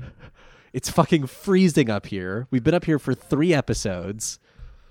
We need to get a move on so I can go back and get some hot chocolate. Uh, at the last second, when it looks like, well, what what does it look like to you? Like Yugi is gonna do? 'Cause I I, feel like- leave it purposely ambiguous. I feel like Yugi is Yugi is conflicted, but I think he's going to it looks like Yugi is going to step down and forfeit so he doesn't have to like kill Bakura. Because this is the same thing we've seen Yeah. before when um in that duel with Kaiba in season 1 where he was like I'm going to stand on the edge of this platform here and if you duel me and win, I'll just die. Yeah. I mean, you know, if you can't beat them, uh, make put yourself in harm's way. I guess is, Yeah. is the motto here. Uh, yeah, I kind of, I kind of also feel like Yugi was gonna surrender, which is shitty. And like, if Yugi had waited a turn, like say he summoned, like say he had another Kuriboh in his hand, right? Yeah. If he summoned another Kuriboh and attacked with that, would that have been better? Yeah, he could have just waited. Well, he couldn't because Bakura would have just won the next turn. Maybe not Good Kura. I don't think Good Kura would have done anything because he's too weak and had no idea what's going on. Right. Like I guess I guess Yugi had to know on some in some respect that like it was now or never. Why didn't right? he just ask Bakura to forfeit the duel he was in? He would have. He, Yeah. If Why I was why like he do that? about to pass out and like physically injured and then I woke up and I was in like a game of Smash Brothers with you and you're like, "Hey, can you just like jump off the edge in Smash Brothers for me and then I'll get you to a hospital?" I'd be like, "Yeah, of course." and it's not like and it's not like forfeiting a, a duel monsters duel is difficult. Like you put your hand on the deck and that's it. Yeah. Oh well. Yeah, why didn't he do that? Why didn't he do that? Now I'm mad. So at the last possible second, what actually happens is Yami Bakura chickens out, he needs Bakura's body still. Yeah, he needs still- a he needs a physical host. the Millennium Ring is still bonded to Bakura, and so he's like, you know what? Fuck this shit. I need this guy, this kid. He's got my my soul attached to him. So even Right. if he loses, I'll still have this body I can use. So he jumps back in. Yeah, he jumps back in and he's like, I'm back. Do it, bitch." He does. He does. And Yugi has Slifer attack Bakura directly. Yeah, he's like, "What? There's lightning everywhere. It's. Bakura and- again. Yeah, I'll do it. Even though they're sharing the same body, so I'm not sure why, what the difference is between. he ex- he explains it later. He does. It's it's, It's not a good explanation, it's a but he stupid explains it. explanation, but okay. Uh, and yet again, Bakura is put into a coma because of this goddamn card game. Gotta stop doing that. Gotta stop doing that. Uh, Yugi wins. Slifer is hit by uh, Bakura hits Slifer. no Slifer hits Bakura with hyper beam. Uh, yeah, but- I was gonna say Bakura hit Slifer. Wow. punch that dragon. Uh, Bakura laughs maniacally and just passes out. bum bum bum. I meant to do this. And yeah. Uh oh, as soon as he passes out, I was trying to figure out. I, I wrote down Yugi and Ko tries crowd surfing. They try crowd surfing Bakura specifically. They all gather around him, lifting him up. Uh, who gives him a piggyback ride? It's Tristan. Tristan gives They him a don't piggyback like ride. pick him up. They just like put put him onto Tristan's back. and they carry him to uh I guess not a hospital, right? No. they're still in the blimp. It's ju- yeah, it's just like another suite in the blimp. So they get him there. He's lying down. Yugi uh, stops to contemplate the nature of Venom. I mean, the Millennium items, and uh, does that whole thing where he's like, "Ah, Bakura is just like me. There's a spirit in his Millennium item, and that one's bad, but the spirit in my Millennium item is good, and it's my friend." And Yeah, that's our, that's the difference between go. us. Spirit, you're my buddy. We believe in each What? other. Friendship powers. how how big of a fucking twist would it be if at this point like the end of this episode yami yami yugi hmm The Pharaoh. not in a conversation with anyone else but just like in the the void of the millennium puzzle we get a shot that slowly like trucks in and yami yugi looks at the camera like bar- barrels the camera and goes and like that would be an Suddenly- amazing twist. wouldn't that be great? Suddenly, oh, there's a hint of the spirit who is our friend still being a 5,000 year old asshole who just wants power like everyone else. That would be an amazing twist. But that's not what happens. I mean, that's not what happens. They're, no. They are. They're just straight up buddies. Friendship. Uh, we do we do get a twist here though that I really enjoy. So, uh, they they they touch on the whole like uh you beat Bakura so like you get his rarest card or Yeah. whatever and Yugi The referee is like, "Hey, hold up! This is Battle City. So before you take your friend to get medical attention, uh, you should just like go through his deck and take his best card. That because it's Right. it's still Battle City. That's your and prize. Yugi's like no Bakura's been through enough but, but he it's not- hasn't.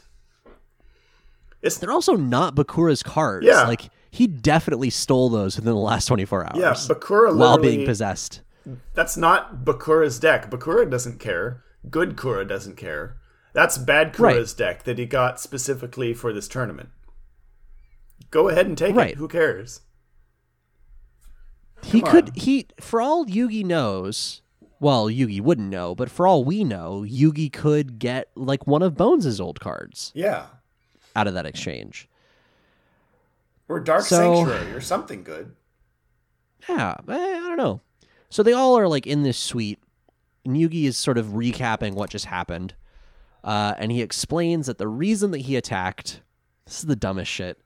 The reason that he did attack is that the spirit of the Millennium Ring re entered Bakura and acted as a buffer. It gave his body the strength that it needed to withstand the final attack. I mean, that is how he's been like upright and walking around this whole time. I guess. I guess, but in that in that scene, as soon as the spirit leaves the body, Bakura is like, "Ah, fuck my arm. Yeah. It's still broken." He just immediately crumples. He hits the deck. Damage is still done to the physical form. The boy's still in a coma. Yeah, you didn't just laser this child with God. Right, like evil spirit or no, the damage is done, my friend. It's like the spirit is like acting as like armor or something. Where I the guess. the attack goes through but it like hits the armor and breaks the armor and like it doesn't go through all the way. I don't know. It's still dumb. We'll we'll say that it's that. I, don't, I don't have a lot of faith in that. I think I think Bakura would have ended up in a coma either way. yeah. Uh, the the one question that nobody really brings up except for Téa is why did Marik intervene? Like what? Why does Marik give a fuck about Bakura? Yeah. He And everyone kind of just goes, I don't know. Yeah. Yeah, Odion just like stepped onto the plate for one thing, then just left. Because we don't Like, see clearly- him again. Right. And everyone's kind of like, well, he clearly didn't want Yugi to win. But does that mean that Bakura, like, th- that Bakura is working with Marik? No, because then, because like Yugi still won, right? So if he really didn't want Yugi to win, something more would have happened. But, like, what's going on? Nobody really knows. So the gang heads out. Tay offers to stay and watch Bakura, who's in a coma. Like, what, Yeah. what watching does he need? He's not going anywhere. Uh, and so, so a couple things happen. First thing that I notice is as everyone gets up to leave, Yugi and Tay are sitting on chairs next to Bakura's bed. Yeah. Yugi stands up and remains at the same height that he was at while sitting. He's just a little boy. Tristan is standing immediately behind him, and for this entire moment, Yugi comes up to Tristan's waist. There's no real Either. like when they draw Yugi, they the animators have a difficult time keeping him the same height. His height varies wildly. Yes.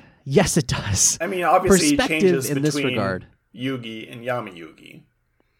Right. But sometimes he's like knee high to a grasshopper. Right. Right. Or or everyone else just gets taller. Who knows? Maybe, yeah. Who can say? Uh so the gang all leaves. Yugi is like, I'm so tired of evil spirits, you guys. yeah. And as they're leaving, Yugi's like, wait a second. Where'd the Millennium Ring go? He's not wearing it anymore. huh. And everyone, everyone's like, oh, huh, weird. Tristan says, that thing seems to come and go all the time without any explanation, which is accurate. What happened to it? I don't know. Can't be important though. Well, let's nah, go. who knows? Joey thinks that it got uh, blown off in the blast, which again is like, okay, how real is this actually? yeah. Well, I think when uh like at the end when they're still up on the the platform, we see it like off in a corner somewhere. yeah we do get a we get like a silhouette of it in the laser blast. So it's it's it is sort of implied that it gets blown somewhere. It's somewhere uh they're but so they leave. They're like, huh, who knows? all right. It can't be important. so they leave. We zoom in on Téa and Téa from her lap lifts what else but the millennium ring and her pupils dilate and like vanish. And she smiles and she laughs evilly. it's so weird because it's at first it is the bakura evil laugh but then you hear Téa in Téa's voice doing an evil laugh, and that is maybe the most unsettling thing. Yami Téa, Yami Téa, Yami Téa. Uh, that's the end of the episode. That's the end of this three-parter, Jimmy. Mwahaha. Uh, what was your what was your best part of this episode? Uh, my best part was Bad Kura finally screwing over Marik just to keep his body that his Millennium Ring is on. Uh, that's an evil betrayal I've been waiting for. I knew these guys weren't going to work for each other for very long. yeah, I, I really like that uh, that idea of like, uh, oh sure, yeah, I'll go along with your plan, uh, except fuck you. Yeah, I, I, I actually I changed my mind. I, I want this body. that was good. Yeah, I, I need that. No, screw your screw your plan. Give me that. I need. I'll just be Yeah. back later. They'll knock me out. I'll just I'll just come Boy back. was on loan. Yeah. um, second place best, uh, sealing Slifer's full power and him emerging was really cool. Yeah, Slifer's really good. I I- feel like out of the Egyptian god cards, Slifer is probably my favorite. Like uh Obelisk is fine, but he's kind of just a a big beefy boy that punches. Yeah, big boy. Wing Dragon of Ra we haven't really seen yet. I don't remember it being that cool. No. We'll see. Yeah, Slifer. I like Slifer's like dual stacked mouths. It's very weird Yeah. and alien. Yeah, it's uh it's very Egyptian god y. Sure. Egyptian god? It's me, Egyptian Gotti. I'm omnipotent over here. What's your best? Uh, my best. I mean, it was kind of similar. It was another twist. Uh, Yami Téa, I think, is is a really great twist here. I, I like the idea of we are going to see more of the sort of core gang dealing with millennium items. Like we are gonna we're gonna get to see spirits taking over more people from the original group. yeah. And I hope that we get to see Téa be real evil. I want to see genuine possessed Téa because that would be pretty good. Because she's been brainwashed before, but that's not the same as like having evil spirit. right, exactly. This this will be seeing Téa act with actual Yeah, and we got robbed of that when Joey got the Millennium puzzle. Because I thought Right. it implied turned that he, that, like yeah, it implied that he was going to like become bonded with the spirit at least for a little bit. And I wanted to see what Yami Joey would look like. So hopefully we get to see Yami Téa. yeah. Well, we'll see. We'll see. Uh, how about your worst? Uh, Yugi needed to take a card from Bakura's deck. It's not even Bakura's deck. It's just this Right. this villain who like stole all these cards from a bunch of kids. Uh, so Yeah, it, it is. It is a villain's deck. Yeah. is the thing. good Kura has not seen any of these cards before in his life. He has no attachment to them. The idea that he would be upset that Yugi would take some of his cards is just it's stupid. Come on. Get some good cards for your deck. Yeah. What's your worst? Can we? Can we just decide once and for all? Does attacking someone's life points actually deal physical harm to them?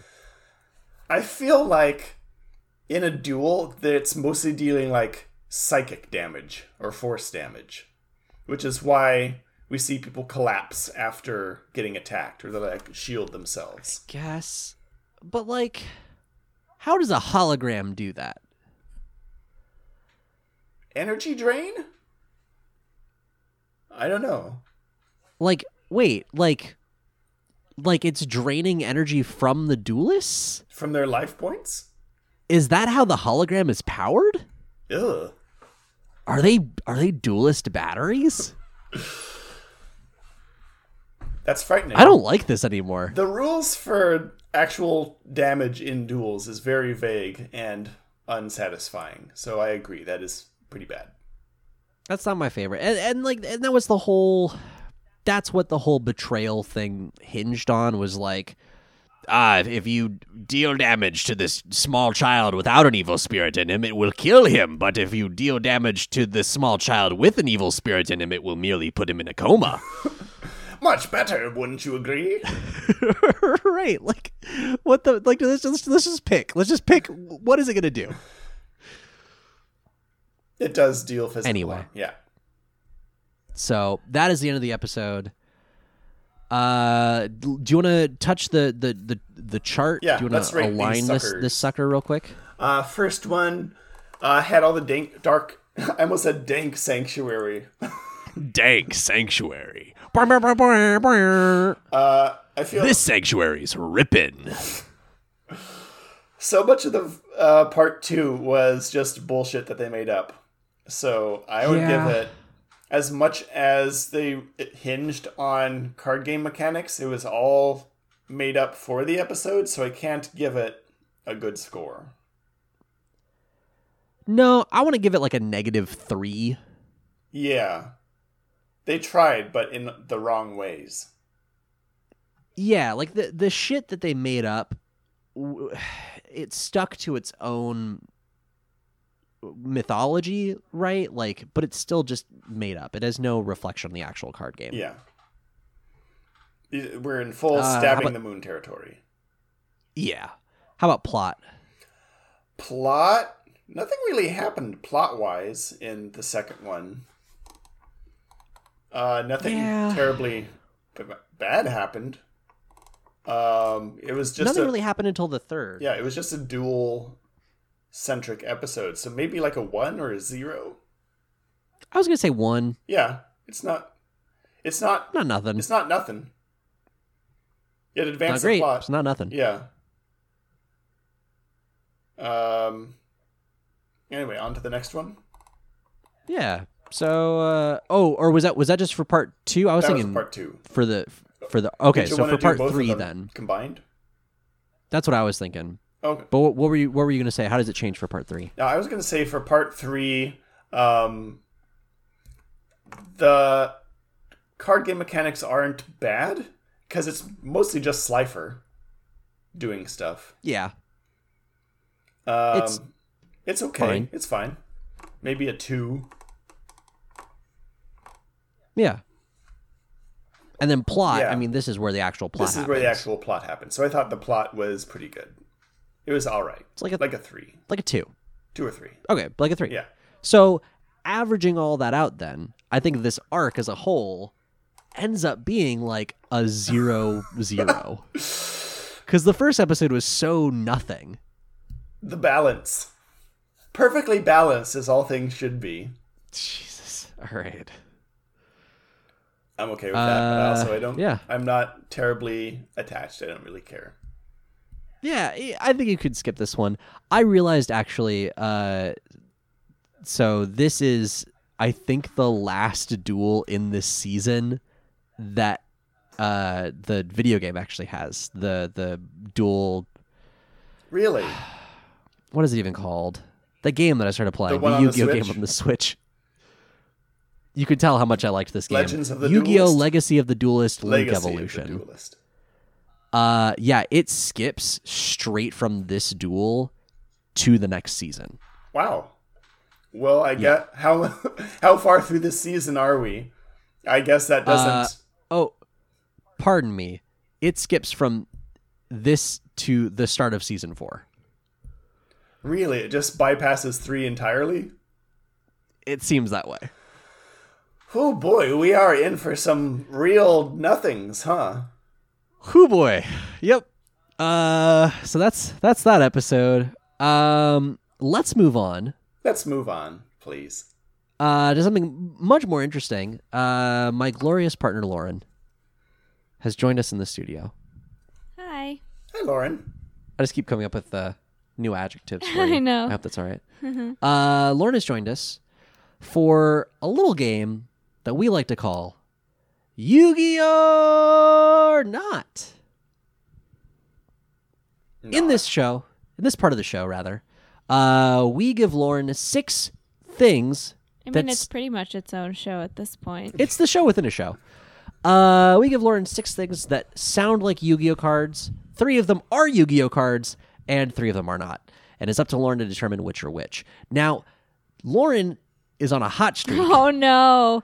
See, we're we're just gonna jinx it by talking about it too much. So the last two episodes, Lauren played a perfect game each Yeah. time, and those were both uh, lists that I came up with uh, that I thought would stump her, but clearly did not. so I reached out to our community. They're two of my areas of expertise: blimps and Guy Fieri. So so I guess I kind of gave you that one. Uh, so I, I, I I asked for audience submissions. Jimmy, you have also written some that we are going to get to in future episodes. But I got an email from a listener that I wanted to bring up uh, as our first non, not first, but first in a while, non me Yugi or not. they're trying to take me down. So this week's Yugi or not comes from listener Stephen R. Uh, Hi. Steven says, Hello. Let me start off. Steven says, Let me start off by saying that I found your podcast in mid January of this year and spent about a month binging it at work until I was completely caught up. I don't recommend that anyone else does this, but the fact that I made it through without becoming sick of your voices is probably a testament to how entertaining you guys are. Oh, thank you, Steven. I think Uh, that's the also, nicest thing anyone's ever seen about my voice. Like, but also, also, hey, uh, Steven, are you okay? Are you, are you good, dude? Yeah, Like- reach out for help if you need it. You know, there's other podcasts, right? But I'm glad you like the podcast, and I'm glad that you're listening to it. Uh, but also, I, I'm not that kind of person that could just like binge one podcast for a month. So, more power to you. Uh, Steven also goes on to say, now then, my suggestion for Yugi or not is names of bosses from the Dark Souls series, which hopefully oh, Lauren very hasn't good. played. I have not played. No, I realized very quickly that Dark Souls was not the game for me. Um, we did try playing Bloodborne yeah, at one point. we did. I I don't know. Maybe I maybe played Bloodborne for a couple hours and was like, no, these games just make me feel stressed. Yeah. And also, I learned a very valuable thing about myself that day, which is that I need a goal, I need a task, I need like a checklist to check Not off. walk Yes. down uh, a hallway and immediately get stabbed from a skeleton.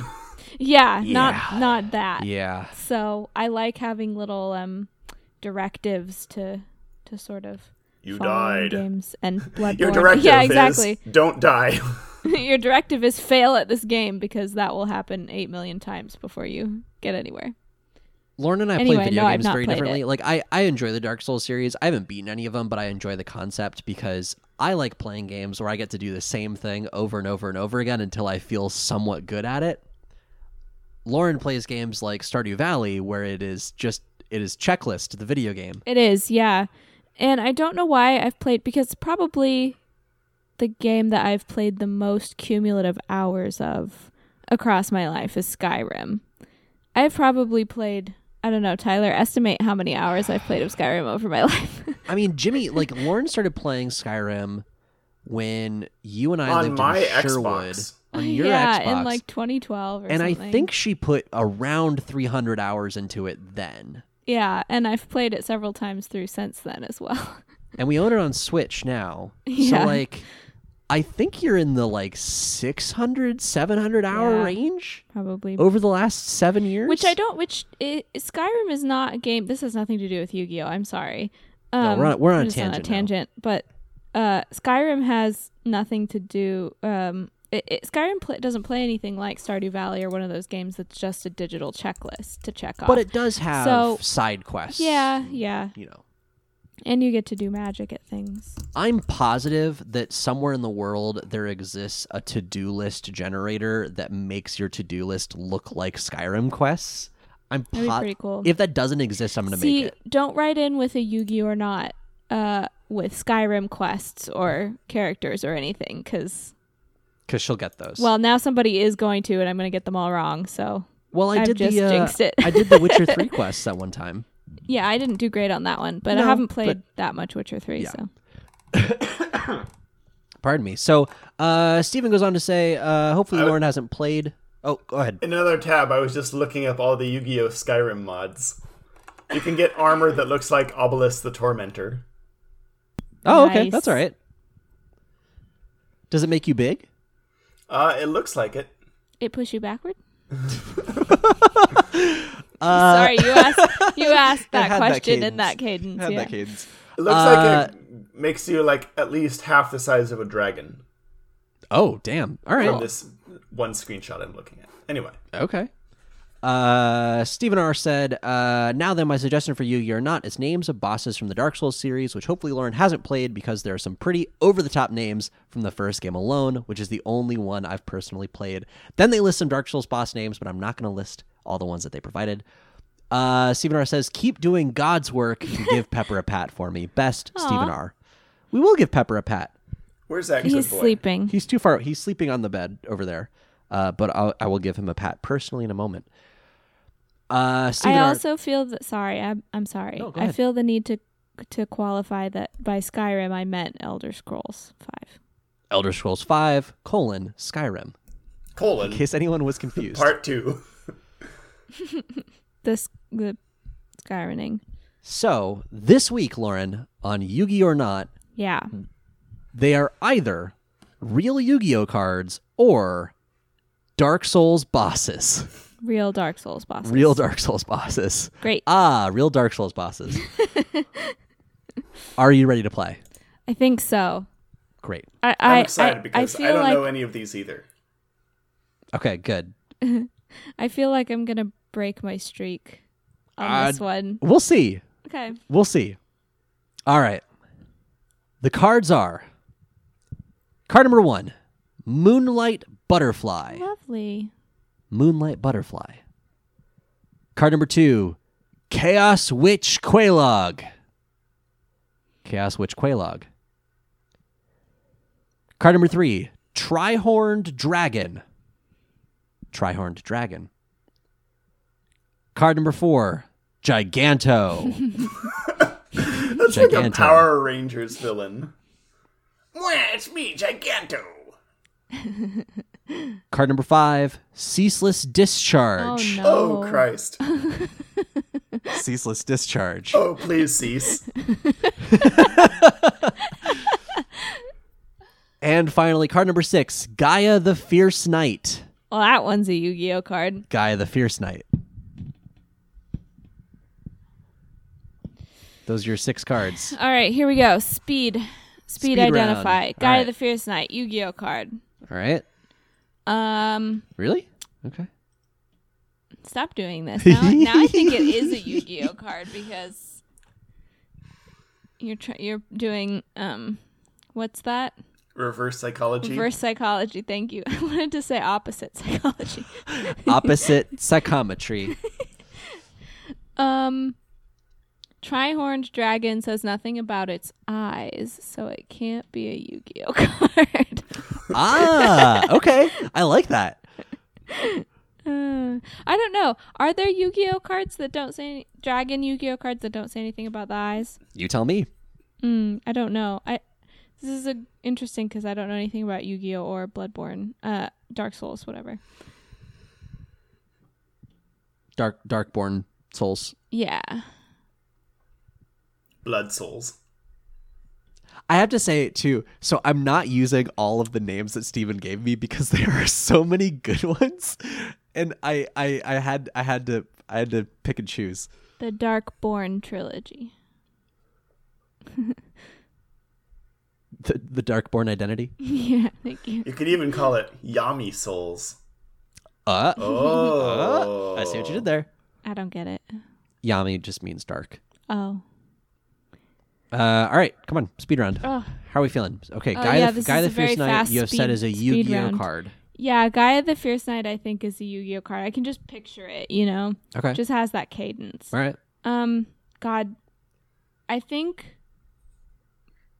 Chaos Witch Quelaag, is that how you say that? Uh, that is how I said it. I admittedly do not know how it's supposed to be I think that is a Dark Souls boss. Okay. I don't know why. Um I have no logic or reasoning for these things. God, ceaseless discharge. I um First of all, consult your physician. I if your discharge lasts for more than four hours, Oh god. I I want to say that's a Yu-Gi-Oh card. I don't know why. ceaseless discharge. Yeah, there's no God. Thought process behind it. You activated my trap card. You activated my ceaseless discharge, Yugi. Is that Ah, we should you, hey, Yugi boy, here's a card you'll understand when you're older. for a Yugi or not? We should do um, we should do Yu-Gi-Oh cards versus uh Yu-Gi-Oh fan fiction titles because I feel like Ceaseless discharge would be in there. I don't like the look you're giving me. Tyler. Yeah. I have some googling to do tonight. oh no! Put safe search on. Ceaseless googling. That's amateur hour. Come on, you're not gonna get the good stuff with safe search on. Oh god. I want the government to I- see what I see.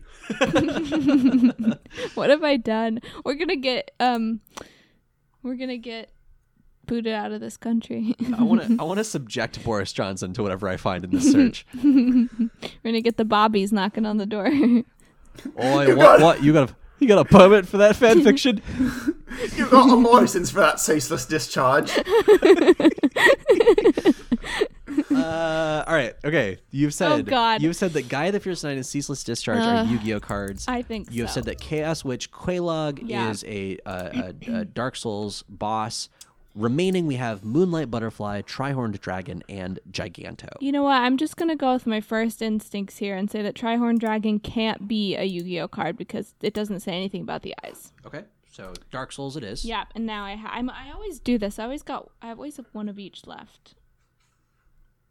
I want Moonlight Butterfly to be a Dark Souls boss, but I don't think it is.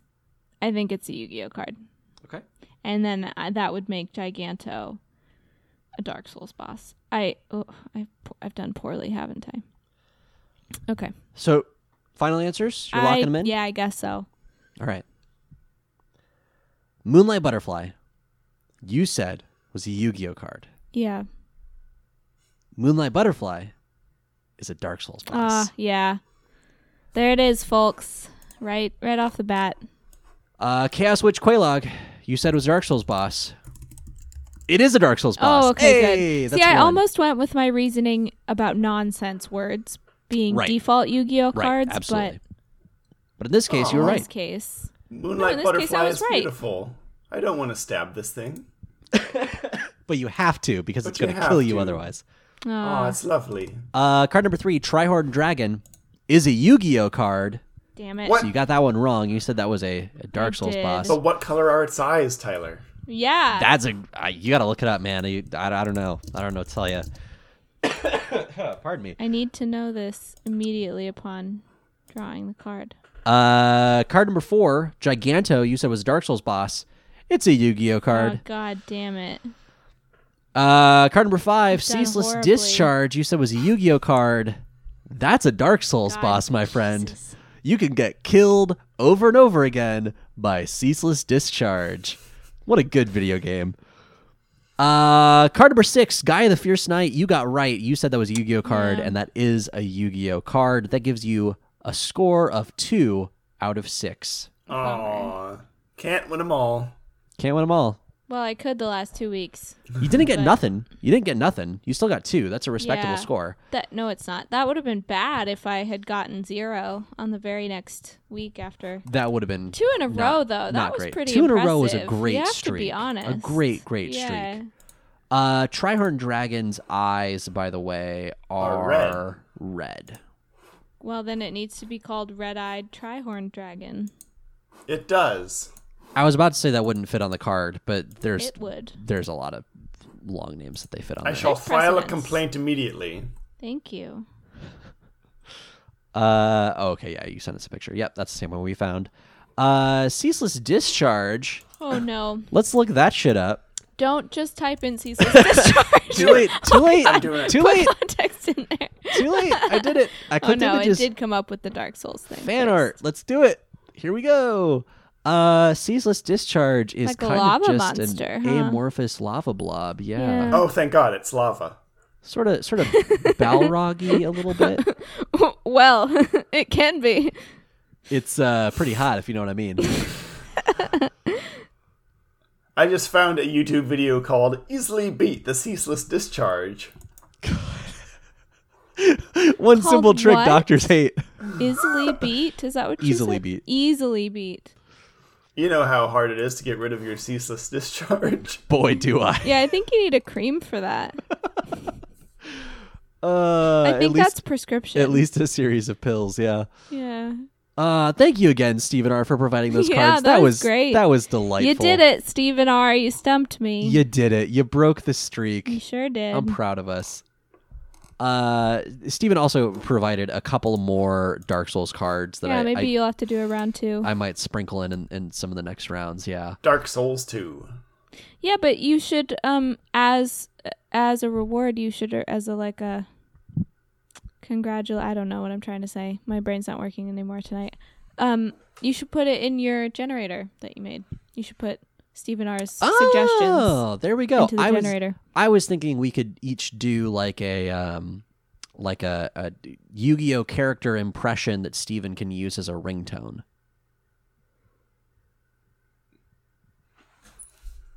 Uh, let's see. What would have what character would he what, would he like? I don't know. I well see. Oh, okay. Maybe I maybe this is how we get people to submit these things, right? We we say you submit something. If Lauren gets one answer wrong, uh, for every wow. for every answer that Lauren gets wrong, Oh we will do a different impression God. for you to use as a personalized ringtone. Wow. The, I, this is hostile. This has become hostile. For every for every answer that Lauren gets right, we'll do a personalized ringtone. well, no, because then they'll make it easy. Right. Yeah. All right. It's fine. I deserve this. Uh, so I Big I think brother, you're getting a call. There we go. I think I think we should just pick our own our own uh, uh, uh, impressions. Ring to do. ring. it's the Kaiba phone. Please do. Please do the bug one. Which one's the bug one? It's DJ Weevil. Steven, pick up your phone. It's me, Weevil, calling. oh God. Pick up the phone, Steven. It's me, Weevil.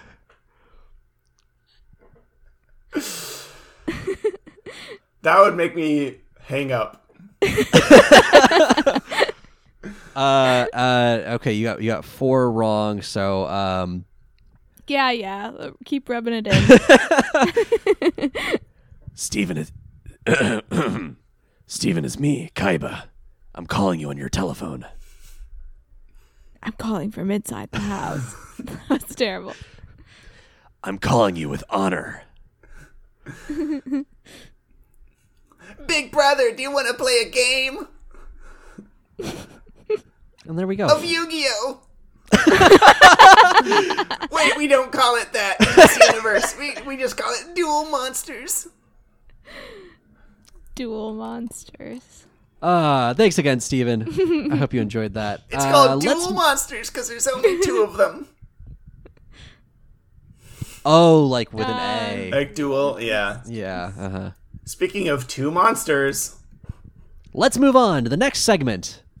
You know that make that is a really good point. Is you could have done a fun pun with the bracket monster bracket, something about dual monsters, because you're Missed uh, facing two of them against each other. Yeah. Okay. Well, there's always next time.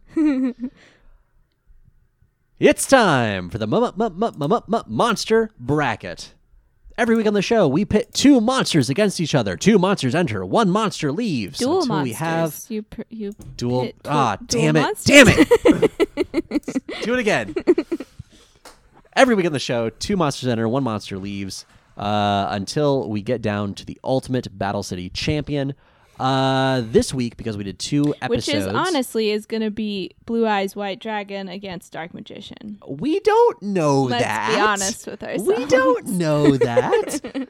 uh, but these are all monsters that appear in this season, so it is it is going to be the best monster of the season. Whoever comes out on top. holding Uh, out for my boy Fortress Whale.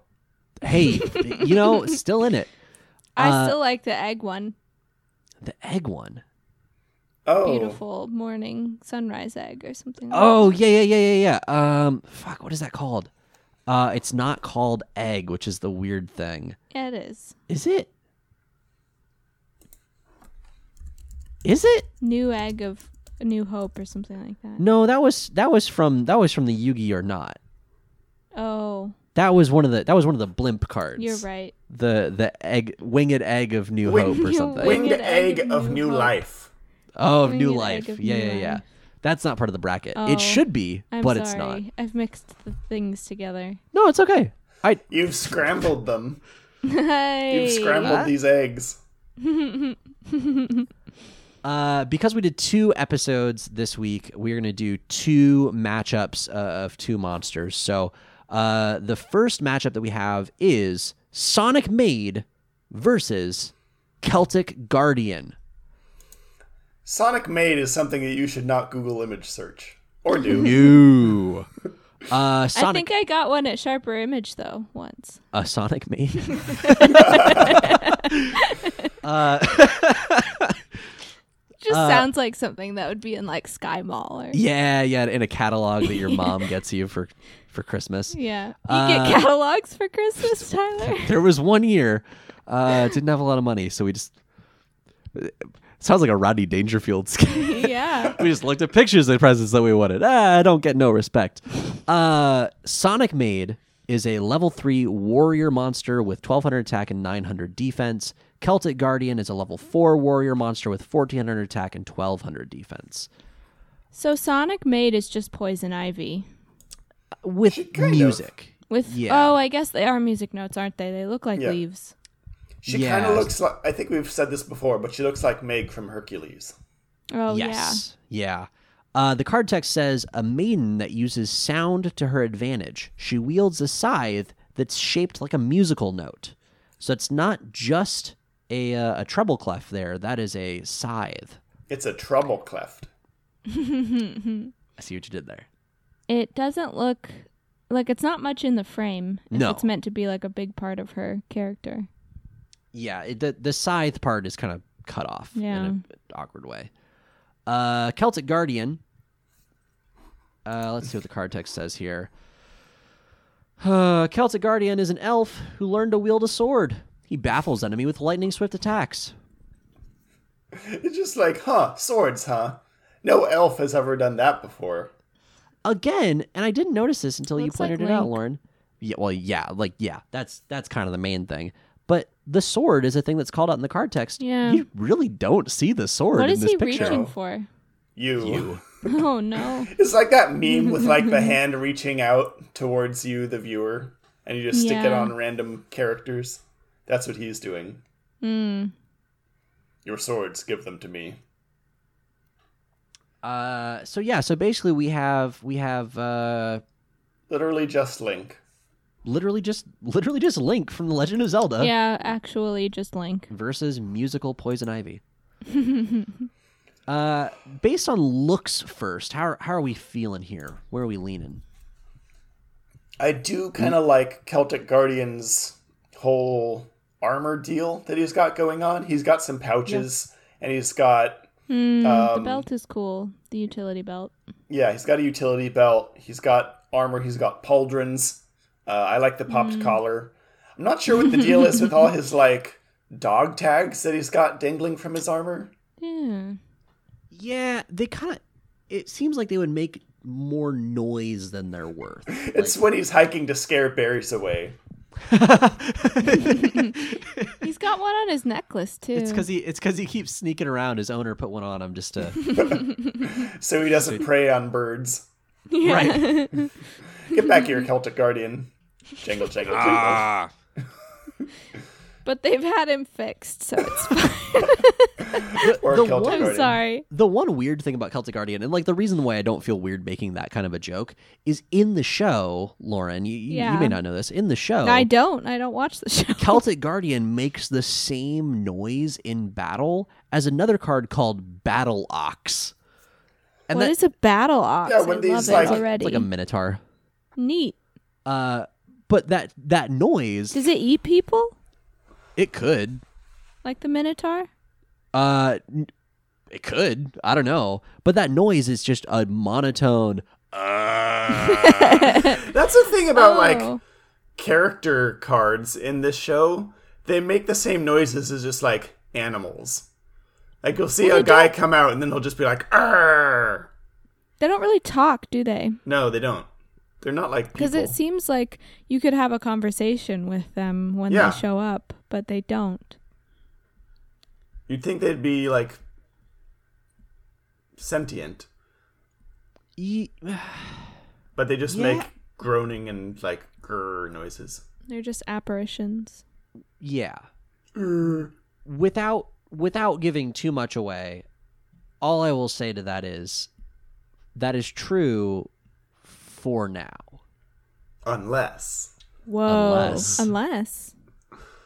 Uh, there does come a point in Yu-Gi-Oh where cards gain self-awareness. What a terrifying existence. Spoilers. It is it is upsetting. Spoilers, Tyler. But that's not what we're talking about right now. We're talking about You've Sonic just made spoiled a huge plot point. It's an old show. Here's the thing about Tyler is he loves spoilers and he looks I them up do. ahead of time. I was okay, he I was loves spoilers. I was telling Jimmy about this show that I started watching uh called I'm just here to incite tangents today. Apparently, Yeah. I'm sorry. I was telling Jimmy earlier in this episode, I was telling the audience about the show that I've started watching called JoJo's Bizarre Adventure. And it's an anime that I've known about for a long time, Uh huh. but I was not interested in it because the pitch that everyone gave me was it's these ripped dudes that fight each other and they're super gay. And I'm like, all right, I'll just, okay, I'll watch Dragon Ball or whatever. Like, it doesn't seem special to me. It was on Netflix the other day. I was on my lunch break, so I, I sat down and I was like, "All right, cool, uh, uh, fine, I'll I'll watch it. Whatever." Pass my my lunch break by, and uh, it starts in 19th century London, Neat. and there are vampires, Also good. and most of the characters are named after rock groups, Okay. and like like there's a there's a character named after Led Zeppelin. His last name is Zeppeli. oh, that's uh, cute. Uh, the the main villain of the first arc is Dio. nice. Uh, there's there's a villain. ACDC. There's a villain named ACDC. His his sidekick is Kars. What? Oh my god. Uh, uh, the main character's best friend is Robert E.O. Speedwagon. Oh, nice. And- and- clever. And I'm sitting there thinking, these are all the things that I'd wish I'd known. Like those are the spoilers that I want to get because if I had been spoiled on that part of the show, I would have been a lot more interested. Hmm. I like spoilers because they tell me the parts that I should be excited for. It's not a spoiler to know characters exist. No, I guess It's not. like you go like, to see Star Wars. like oh, Chewbacca arcs. is here. Did you know that Hans? There's a character who has a friend named Chewbacca, and you're like, hell yeah! Now I want to see Star Wars.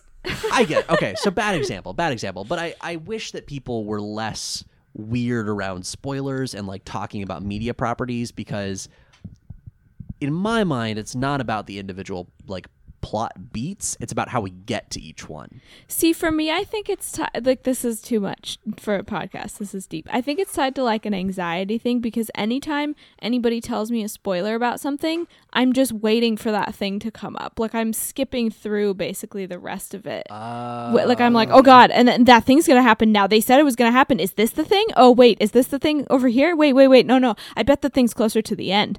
And it's just like, do you know what I mean? It's distracting. Yeah okay that's can see fair that. see i i get excited by that i'm like how the fuck are they gonna get from here to there jesus they have to go there wow Yeah. uh sonic maid versus celtic guardian Sonic Maid versus Celtic Guardian. Sonic Yeah, we Maid's look is about good t- Celtic Guardian's hat. no It's got dumb little wings on it. yeah, I don't like it. I really don't like it. It's like it's like somebody wanted to make a like a stereotypical Viking helmet and sneezed. You know, Celtic Guardian say- looks like the sort of character you would draw as your DeviantArt OC. Yeah. Yeah. It's very deviant art. There there are probably millions of people in America who think that they have come up with an original creation and it is just a drawing of Celtic Guardian. And then the creators of Yu-Gi-Oh plagiarized that mm-hmm. and used it for Celtic Guardian. yep. This is like when you first learn to draw muscles and armor. That's what I was I was going to say earlier, he's swole. He's swole. He He big. He's on fire though? Also Also, on fire. Yes. Okay. That is that is accurate. I think that we should give it to Sonic Maid because Celtic Guardian's hat is so bad. It's Yes, it's a really very- bad. Sonic Maid otherwise doesn't have a lot going for her looks wise, but I do like They're the both scythe. The scythe is very cool. the scythe is good. I wish they showed more of it. Yeah. The the the thing like I I think on looks I would go Sonic Maid, just They're because both like boring. she has a good dress, the scythe is cool. I like the little armband thingy who's it's, but she's very boring. The thing that I think tips it in Celtic Guardian's favor is just name recognition. Like he's That's played true. so often in the show that everyone everyone who knows about Yu-Gi-Oh even a little bit after you learn about like Blue Eyes White Dragon, after you learn about Dark Magician, you'll probably hear about either like Kuriboh or Celtic Guardian. The thing about What's- Celtic Guardian though is that he keeps getting played a lot and then he just dies instantly to some Yeah. more frightening monster of the week. Every chessboard needs a pawn. Also, what is Celtic about him? Literally nothing. His Nothing. indomitable spirit. He's got green on his armor, I guess. I think that's it. I think that's actually the the thing about it. Celtic Guardian. I, I want to look up Celtic Guardian's uh like the, the Celtic Guardian's name in other languages. Do, do, do, let's see. Uh well, that's a much cooler looking card. the oh, the translated from Japanese is elf swordsman. Oh. I just Google searched Sonic Maid and it's exactly what I expected. Is it Sonic in a maid costume? Yes, it, Oh, it is Sonic in a maid costume. Is it Literally, the first result is Sonic Maid, but all the rest is Oh, Sonic in a no. maid costume. Yep. It's actually not as bad as I expected. No, me either. It is just Sonic in a maid's costume. It's not like scandalous. Yeah, it's- at least it's- not the hits that we got Right. here. The top results are not. I'm sure you uh, can find uh, that the- if you the want. M- Might have to Mpreg scroll down fiction. a little. No. Oh, do you? Anyway, Uh, I will say the alternate card art for Celtic Guardian is much better. You see the Yeah, whole the sword. You get is the rest of his much better. torso. The sword is it's all right. It's just like a cool sword. I don't know. I'm still kind of leaning towards Celt. If we're doing looks alone, I think Celtic Guardian wins, just because Sonic Maid doesn't have much interesting stuff going on besides the scythe. Yeah, that's fair. That's fair. Mm, So the rest of it, then we're talking. We're talking like name recognition, popularity. We're talking. yeah, the but for card what? It's it's unwarranted name recognition. It's a shitty card with a dumb hat. I guess.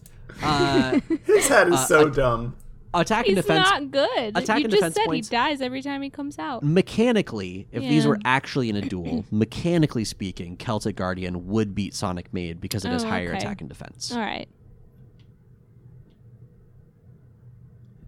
Well, I Also- don't think it's unanimous, but I think Celtic Guardian. Also on the website, uh, there are more people with selfies. Uh, There are tons of, Celtic selfies Guardian. with Celtic Guardian. Everyone's so serious. I love Yu-Gi-Oh selfies, Yu-Gi-Oh card selfies, because everyone is like so. Oh, proud yeah, I got my Celtic serious Guardian. about it. This And dude with his even, dual like- disc like- is in so many of these pages. He has so many selfies with Yu-Gi-Oh cards, and he looks exactly this happy in all of them. Like I, and like I'm not even trying to make fun of the selfies. I just love that these people are so into this and want to share it online. like there, there are certainly there are a couple of faces that I see pop up Yeah. frequently, and they are Mhm. clearly Collectors. living their best lives. Yeah, Living that Yu-Gi-Oh this person lifestyle. has a Celtic Guardian doll. Oh, that's me, pretty cool. figure. That's pretty good. And the dual th- arm thingy that I don't know what it's called. No, you're you're almost right. Duel Disk. Duel Disk. Why? But it's not a disc. Well, isn't it? All right. Isn't it though? No, that but that's pretty cool though, because that's like commitment. You know, Yeah. you've got the action figure, you've got the disc. And there are zero selfies with Sonic made. That's true. Aw. I just don't really like Celtic Guardian, so I'm gonna vote against it. But You've been outvoted, my dear. yeah, I'm sorry. Okay. that's all right. I guess it's Celtic Guardian. With reservations. Celtic Guardian. Yeah, you don't sound completely happy with that either. Oh, I mean, Jimmy, if you're going to vote for Sonic Maid, then that means I'm outvoted. No, Sonic Maid is just kind of n- not interesting. Yeah, Sorry. that's true. I would like to say that thank you for giving me an equal third vote in this, Tyler, because I don't even watch the show or do any of the rest of the podcast. Well, You're the part of this now. You're the neutral third party that we need. Am I neutral? I don't know. No, you're judging You're these the third just party. as harshly as us. Uh, all right, because we did two episodes, we have to do a second Oh, matchup here. Hopefully, this will be more interesting. The second matchup of this episode is Zera the Mant versus Rogue Doll. Zera the Mant is a level 8 do fiend ritual monster. Mant. 2800 attack, 2300 defense. You're just Rogue you're doll. still laughing at his skull cod piece, aren't you? Yeah, I am. Rogue Doll is a level 4 spellcaster monster with 1600 attack and 1000 defense. Let's talk about them. Starting with Zera the Man. Lauren, what do you love so much about Zera the Man? Got a skull on his dick. a real boner. Got a face on his cock. Whoa! I love that he's like this skeletal like dragon guy who's like otherwise completely naked, but he's so extra that he needs to have the cloak. Yeah, yeah, he's gotta have the cloak. he's got to have the cape. That's po- has the popped collar. Did you see that? It uh, you were very into the pop collar tonight. Pop that collar. He looks like There's- Ridley, and I like This Ridley. show. Yeah, yeah. yep. Jimmy is holding up a Ridley amiibo It's for very the, uh, good. the listeners at home. Uh, this show, I think, like I, I feel here's that guy again. Uh, I, I feel like this show has an unwritten, like metric that it's using to assess power level, and that is how high can your collar pop. Oh, The higher the collar, because the this more collar powerful is you popped are. above Zera the Mant's head. Yeah, He's a level eight fiend. Yeah, it's You- very you good. You can only summon Zera the Man, just so good. I believe, with a ritual. Let me look this up. It- it's the collar is like Spawn. You know what Spawn looks like? Yes. No. Yeah. So let me look it up. So Spawn has exactly this collar. Uh, the text on card uh, on uh, Zera the Mant says this card can only be ritual summoned with the ritual spell card Zera Ritual. So there's a Ritual. there's a ritual specifically for summoning this dude. That's how powerful he ritual. is. Spawn Need to say ritual a few more times in that Ritual. card description. Spawn has a big ass pop collar. Oh, that's pretty cool. That's that's pretty good though. It's pretty good. The Spawn movie was very bad, uh, but it. it had. Is it Thomas Jane? Well, he clearly doesn't have the collar in the movie, so that's why no, it's bad. No, he does not. Who plays Spawn in the movie? Let me find out. Oh no, sorry. It's uh, it's Michael Jai White. Uh, why did I think Thomas Jane? Oh, cause uh, I was thinking Punisher. Ah, Never mind. a similar aesthetic. Uh, what's that? kind of a similar aesthetic. Yeah, yeah, kind of a similar, Mm-hmm. uh, similar, similar plot in a way where it's like, ah, I'm a gruff guy that got left for dead by the evil dude that killed my family, and now I'm Mm. out for revenge. Uh, Spawn is just supernatural, instead of guns. right? Uh, Rogue Doll also has a purple coat, cloak. Uh, Where what's the face and what's the body? I think we talked about this before. The face is the top part, right? Yes, the face is the thing above the thing that looks more like a face. So face. cool. I don't know. Rogue doll is cool. I don't know what the thing that looks more like a face is actually for. Distraction. Yeah, it's like how orcas have the fake eyes on top of their head. Yeah, or like an anglerfish. but like that's not a thing in Yu-Gi-Oh. You can't like, Attack the face. yeah, you're not aiming your attack. You're just It's kind of saying be that monster dies. I guess just I to think be it's just to creepy. be It, it succeeds at that. Yeah. Uh, the card text on Rogue Doll says. A deadly doll gifted with mystical power is particularly powerful when Beep, beep, attacking beep, against. Haunted doll watch. It is particularly powerful when attacking against dark forces. Against dark forces. You It a think force it for good. would Traitor. work towards for dark forces. Well, it went rogue. Oh. Ah, So regular dolls are evil, but rogue doll has joined the light. Yes, that is that that is actually maybe the most accurate depiction of how this show works. uh, if uh, Doll of Demise is any indication. Oh yeah, doll of demise is great. Literal Chucky. I do like doll of demise. Uh, how are we feeling about this? um, Zera the Mant versus Rogue Doll. I'm leaning towards Zera the Mant just because I like Zera the Mant. Uh, I think he's cool. I think it's good that he's got like a special card that you need to summon him. Yep. Mm. He's like really showing off though. He is really showing really off. showing off showing off that cod piece. He's got a severe underbite. He does. Oh, he does. I didn't even see that. Yeah. Eh. I don't think he has teeth on the upper part of the jaw either, Oh no, he doesn't. but he does have giant fangs on Tusks. the on yeah, like tusks on the lower half. That don't seem especially useful, but they look good. Uh, the only thing, I- like, I'm looking up more Zera the Mant stuff. Apparently, there's only every time he appears, there's just the one card art of him in that pose, and even in the anime, it's just him in that same pose, which is disappointing. Yeah, he can't Yeah. ever block the face on his ding dong. can't block that. That's where his power comes from. Um, I like both of them. I do too. Uh, that's kind of my problem. I I I, I like Zera the Mant for like the the look and the, The the buffness and the just like it's very cool, and the cape is cool. Here's some cool fan art I found of him. but Rogue Doll is kind of just creepy. Uh oh, this is really good. Oh, fan that's art. cool. Who's the who's the artist on this? Um, this is I don't know. I found it on some one of those like image crawler sites that I think just like lifts images from Oh. other places. That's a shame. It was added by Manhunter 108. I'm not sure who the actual artist is. I'm trying to find it. Well, it looks really good. It's it's like a very it's a more serious anime version of Yeah, the it's Mant. really cool.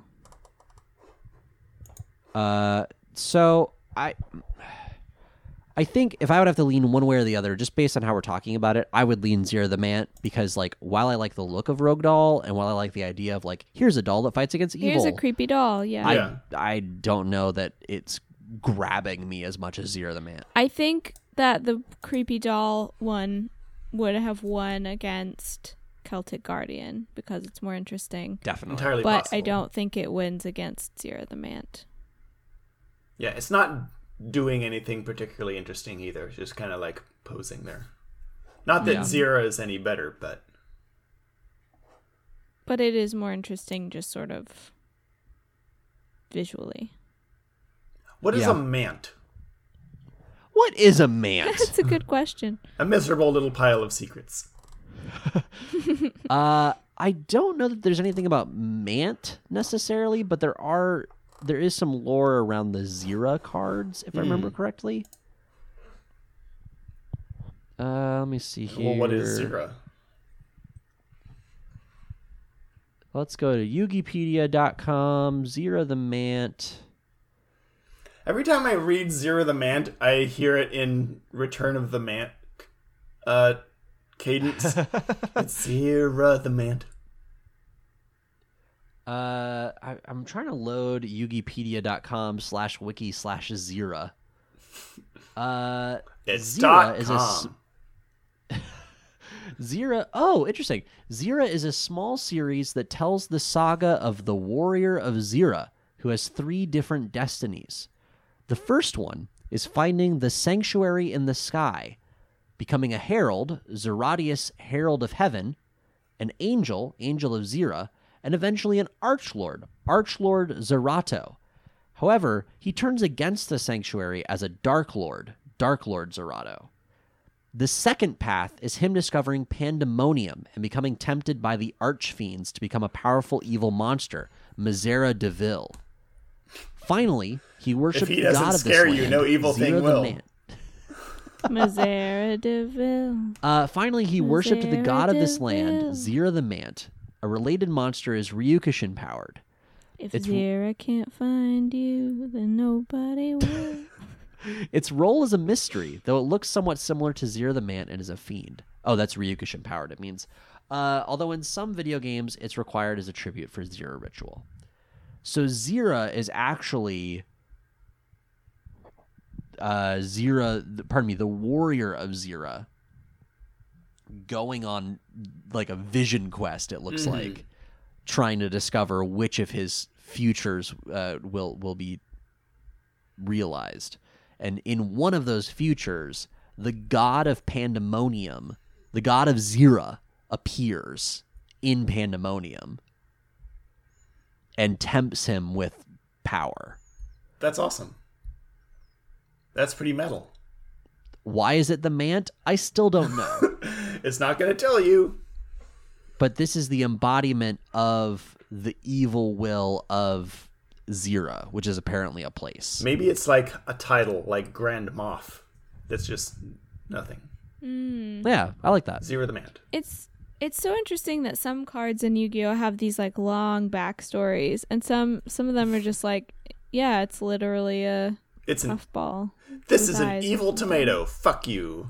yeah, exactly. There's a whole there's a whole class of cards, and I haven't been able to find like I haven't been able to find the search terms that give me all of them. But there are these cards that are clearly written by the character Joey Wheeler in the show. Oh, Because really? it's like, hey, this guy's swinging his fists around. it does not say It does. that. It does. It does. Oh my Uh, god. or like uh dis dis D I S. Yeah. This guy's got a sharp sword. Uh this Tyrannosaurus wow. Tots got a terrible temper. What is what is that one, Jimmy? That was that was one of those dinosaurs. I'm trying to remember which was it. Baby dinosaur? No. that's not baby dinosaur. Um I'm trying to find a way to search cards written by Joey Wheeler. Uh oh, alligator sword is one of them. Um we looked at that one. Oh, uh, oh, actually, this kind of worked. So, in the trivia for Alligator Sword, it says this card's flavor text is written as if it were spoken in a Brooklyn accent, referring my how Joey Wheeler uses this card. Eight more cards from Legendary Collection 4 Joey's World Mega Pack, appropriately Oh my named Joey's World, also had their English flavor text Joey's written in this style. They are Miyotoko, Skullstalker, Wolf, Ka- Ka- Je- Ka- Kaganing, wow, Kageningen, uh, Stone Armadillo, Hero Oh my of God. the East, Anthrosaurus, and Little D. That's the one I was thinking of. Little D. Little D. Uh, Little D, the card text says, where'd it go?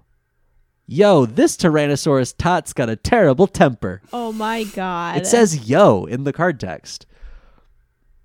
Uh, what else do we got? Anthrosaurus says, "Dis man like dinosaurs. Dinosaurs, D I N O S A W Z, got a high IQ, even though T H O he's lacking in the strength department.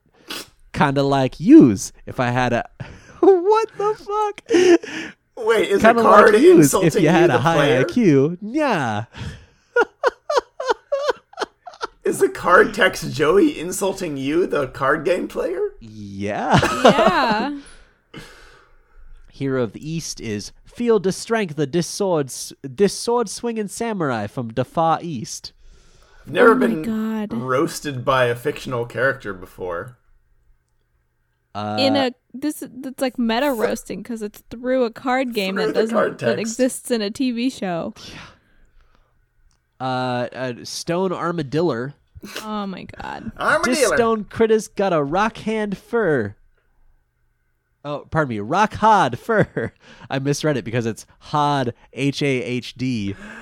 No. Uh, that gives him Is he some from really Brooklyn good or defense. Boston? Who the fuck knows? uh, Wicked had. a pack macaque Wicked have a had yard. for. Kageningen says he uses Y double O Z E S, both a physical attack form and a shadow form to attack. So he's a tough monster to beat. So Nobody actually talks like that. going back to the problem at hand, Zero the Man wins, Right. right? Oh my god. Yeah, zero the man Yeah. wins. Okay. Yeah, yeah. I like the creepy doll. I like the creepy doll too, but Yeah. I we're at the point where we have to start making some hard decisions. All right, I think you mean hard decision. hard, Hard decisions. wicked hard. Uh, all right, that'll All do right. it for the monster bracket. Uh, thank you everyone for listening. If you have questions, comments, gripes, complaints, and Yugi or not cards to send us, uh, you can reach us on our email at youactivatedmypodcast at gmail.com, Twitter and Instagram at yampod, that's Y-A-M-P-O-D. Uh, you can go to our website, heart of the dot cards, heart of the dot cards slash bracket is the monster bracket if you want to review that. Um, is there anything else that I am forgetting about this week? Uh, oh, there is. Go donate to places. Oh yeah. There's a bunch of stuff going on right now, uh, including in many places voting season. There is a great organization called Pizza to the Polls. I think it's just pizza.polls or maybe it's polls.pizza. Let me find out. Uh, but it's it's a really fun idea where for folks in places such as uh, it's polls.pizza. Uh, places such as Texas, which closed down a bunch of polling places, so people had to wait in line for like three hours to vote. Uh, you can donate pizza to people who are waiting in line just so they That's can vote cool. because people have to take time out of their work days now to to vote for uh, their uh, their candidates in the primaries. So if you have a spare few dollars, you want to go give pizza to people who are making democracy happen, go to pizza, pardon me, polls.pizza. Pizza That's neat. polls. Yeah. Is there anything else we want to plug this week? Uh, we have a other new episode of uh yeah, we have a new episode of Egg Centric coming out this weekend. Uh we're gonna be talking about oh gosh, I have to write my my part, but we've been talking about oh, I yeah. uh uh egg expressions, Expressions. uh egg related sayings and colloquialisms and puns and Yeah. oh, all that good stuff. Part two's a good one. I think I'm gonna do soup this week. No, you have something that you wanted to do already.